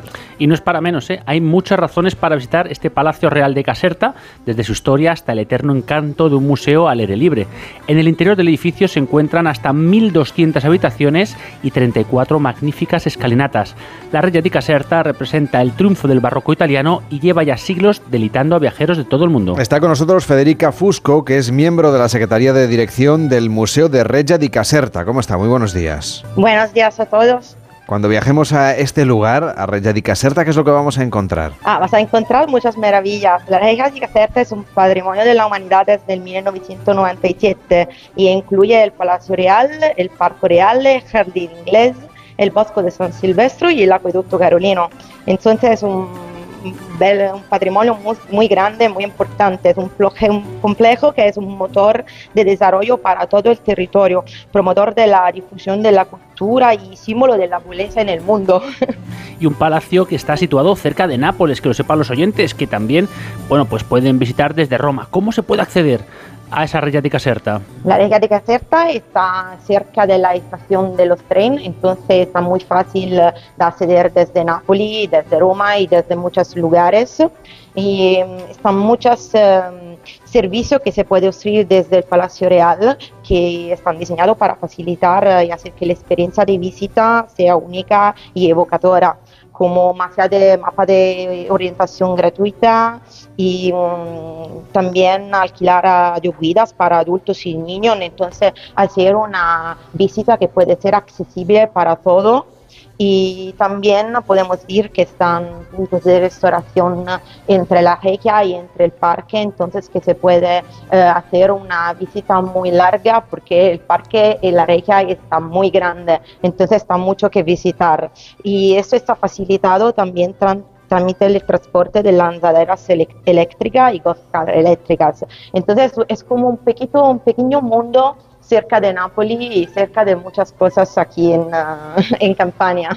Viendo vuestros jardines, ahí sí que entendemos ¿no? esa relación, ese vínculo que se establecía y que estábamos comentando en torno al Palacio de Versalles. El Palacio de Versalles es seguramente muy bonito, pero los jardines no tienen nada que envidiar al Palacio del Versalles. Entonces, porque no sé, el jardín de la Regia de Caserta fue, es considerado un museo verde y es concebido gracias al ingenio del arquitecto Vanvitelli. Es un ejemplo típico del jardín italiano, construido entre vasos plados parteras de flores y exuberantes fuentes de agua. De hecho, a lo largo del eje central se extiende grandes piscinas con fuentes y cascadas ah, adornadas con grandes grupos escultorios que crean un efecto muy escenográfico de gran impacto que no la hay que envidiar en todos la, la regia y los palacios real. El jardín inglés también ah, en la parte superior del Museo Verde fue fuertemente deseado por el rey y la reina María Carolina de Habsburgo, hermana de la que fue la María Antonieta de Francia. Se caracteriza por un aparente desorden natural en cursos de agua, ruinas falsas como el criptopórtico del baño de Venus, que alberga de estatuas precedentes de la excavación de Pompey y de las colecciones Farnese, y también las ruinas del Templo Dórico. Es un rico y precioso patrimonio histórico y vegetal también. Federica, ¿y cómo se trabaja en el cuidado de un monumento de estas dimensiones? Se trabaja con muchas maravillas y muy de ser, porque todo parece mejor cuando te vas a trobar en ese lugar. Y estamos diciendo que este recorrido lo podemos hacer tanto si vamos a Nápoles, que era, digamos, eh, el lugar más cercano, como si viajamos a Roma, porque es, verdad que muchos viajeros lo que intentan hacer, en el caso de los españoles, hombre, salvo que se vayan un viaje largo a Italia, pues lo hacen una o la otra ciudad. No sé si tenéis más o menos mm, calculado de dónde vienen más españoles. Ahora no te sé decir el dato preciso porque es, eh, son datos que van elaborados durante el oficio de comunicación. Cada de nosotros tiene una función y desarrollo en, eh, en la administración. Entonces el dato preciso no te, sé, no te sabe decir sobre Mm. el España. Pero bueno, Federica, lo que sí nos puedas contar es cómo era la vida en, en el palacio en esa época de, de los Borbones, ¿no? Eh, la vida en los palacios eh, estaba muy mágica. Te puedo decir una cosita muy particular em, que va a hablar también eh, sobre el vestíbulo y mm, las eh, escaleras de rey. Porque la bóveda de la escalera construye un eh, motivo de asombro para los visitantes porque vas a recordar un espacio que fue utilizado desde los reyes. ¿Por qué? Em, entre en el espacio, entre las dos bóvedas de la escalera ocultada a la vista, se colocaba la orquesta para acompañar triunfalmente las entradas de la procesión real. Quindi tú vas a pensar antes de, muchos años cómo puede ser el rey y la música que te va a acompañar entre la escalera. Ahora piensas que esta historia vuelve a vivir gracias a la música que hemos puesto y que se difunde entre la maestosa maestosa escalera que sale sobre la doble bóveda. Federica Fusco, miembro de la Secretaría de Dirección del Museo de la Regia Caserta. Gracias por acompañarnos y por sugerirnos este lugar en Nápoles. Hasta la próxima. Buenos días. Nos esperemos ustedes. Hasta luego. Última parada de este rosario de viajes que hemos hecho, de este rosario de recorridos que hemos hecho hoy en Gente Viajera. Llega Noticias fin de semana con Juan Diego Guerrero y mañana volveremos a viajar aquí en Onda Cero, en Gente Viajera. Feliz tarde de sábado.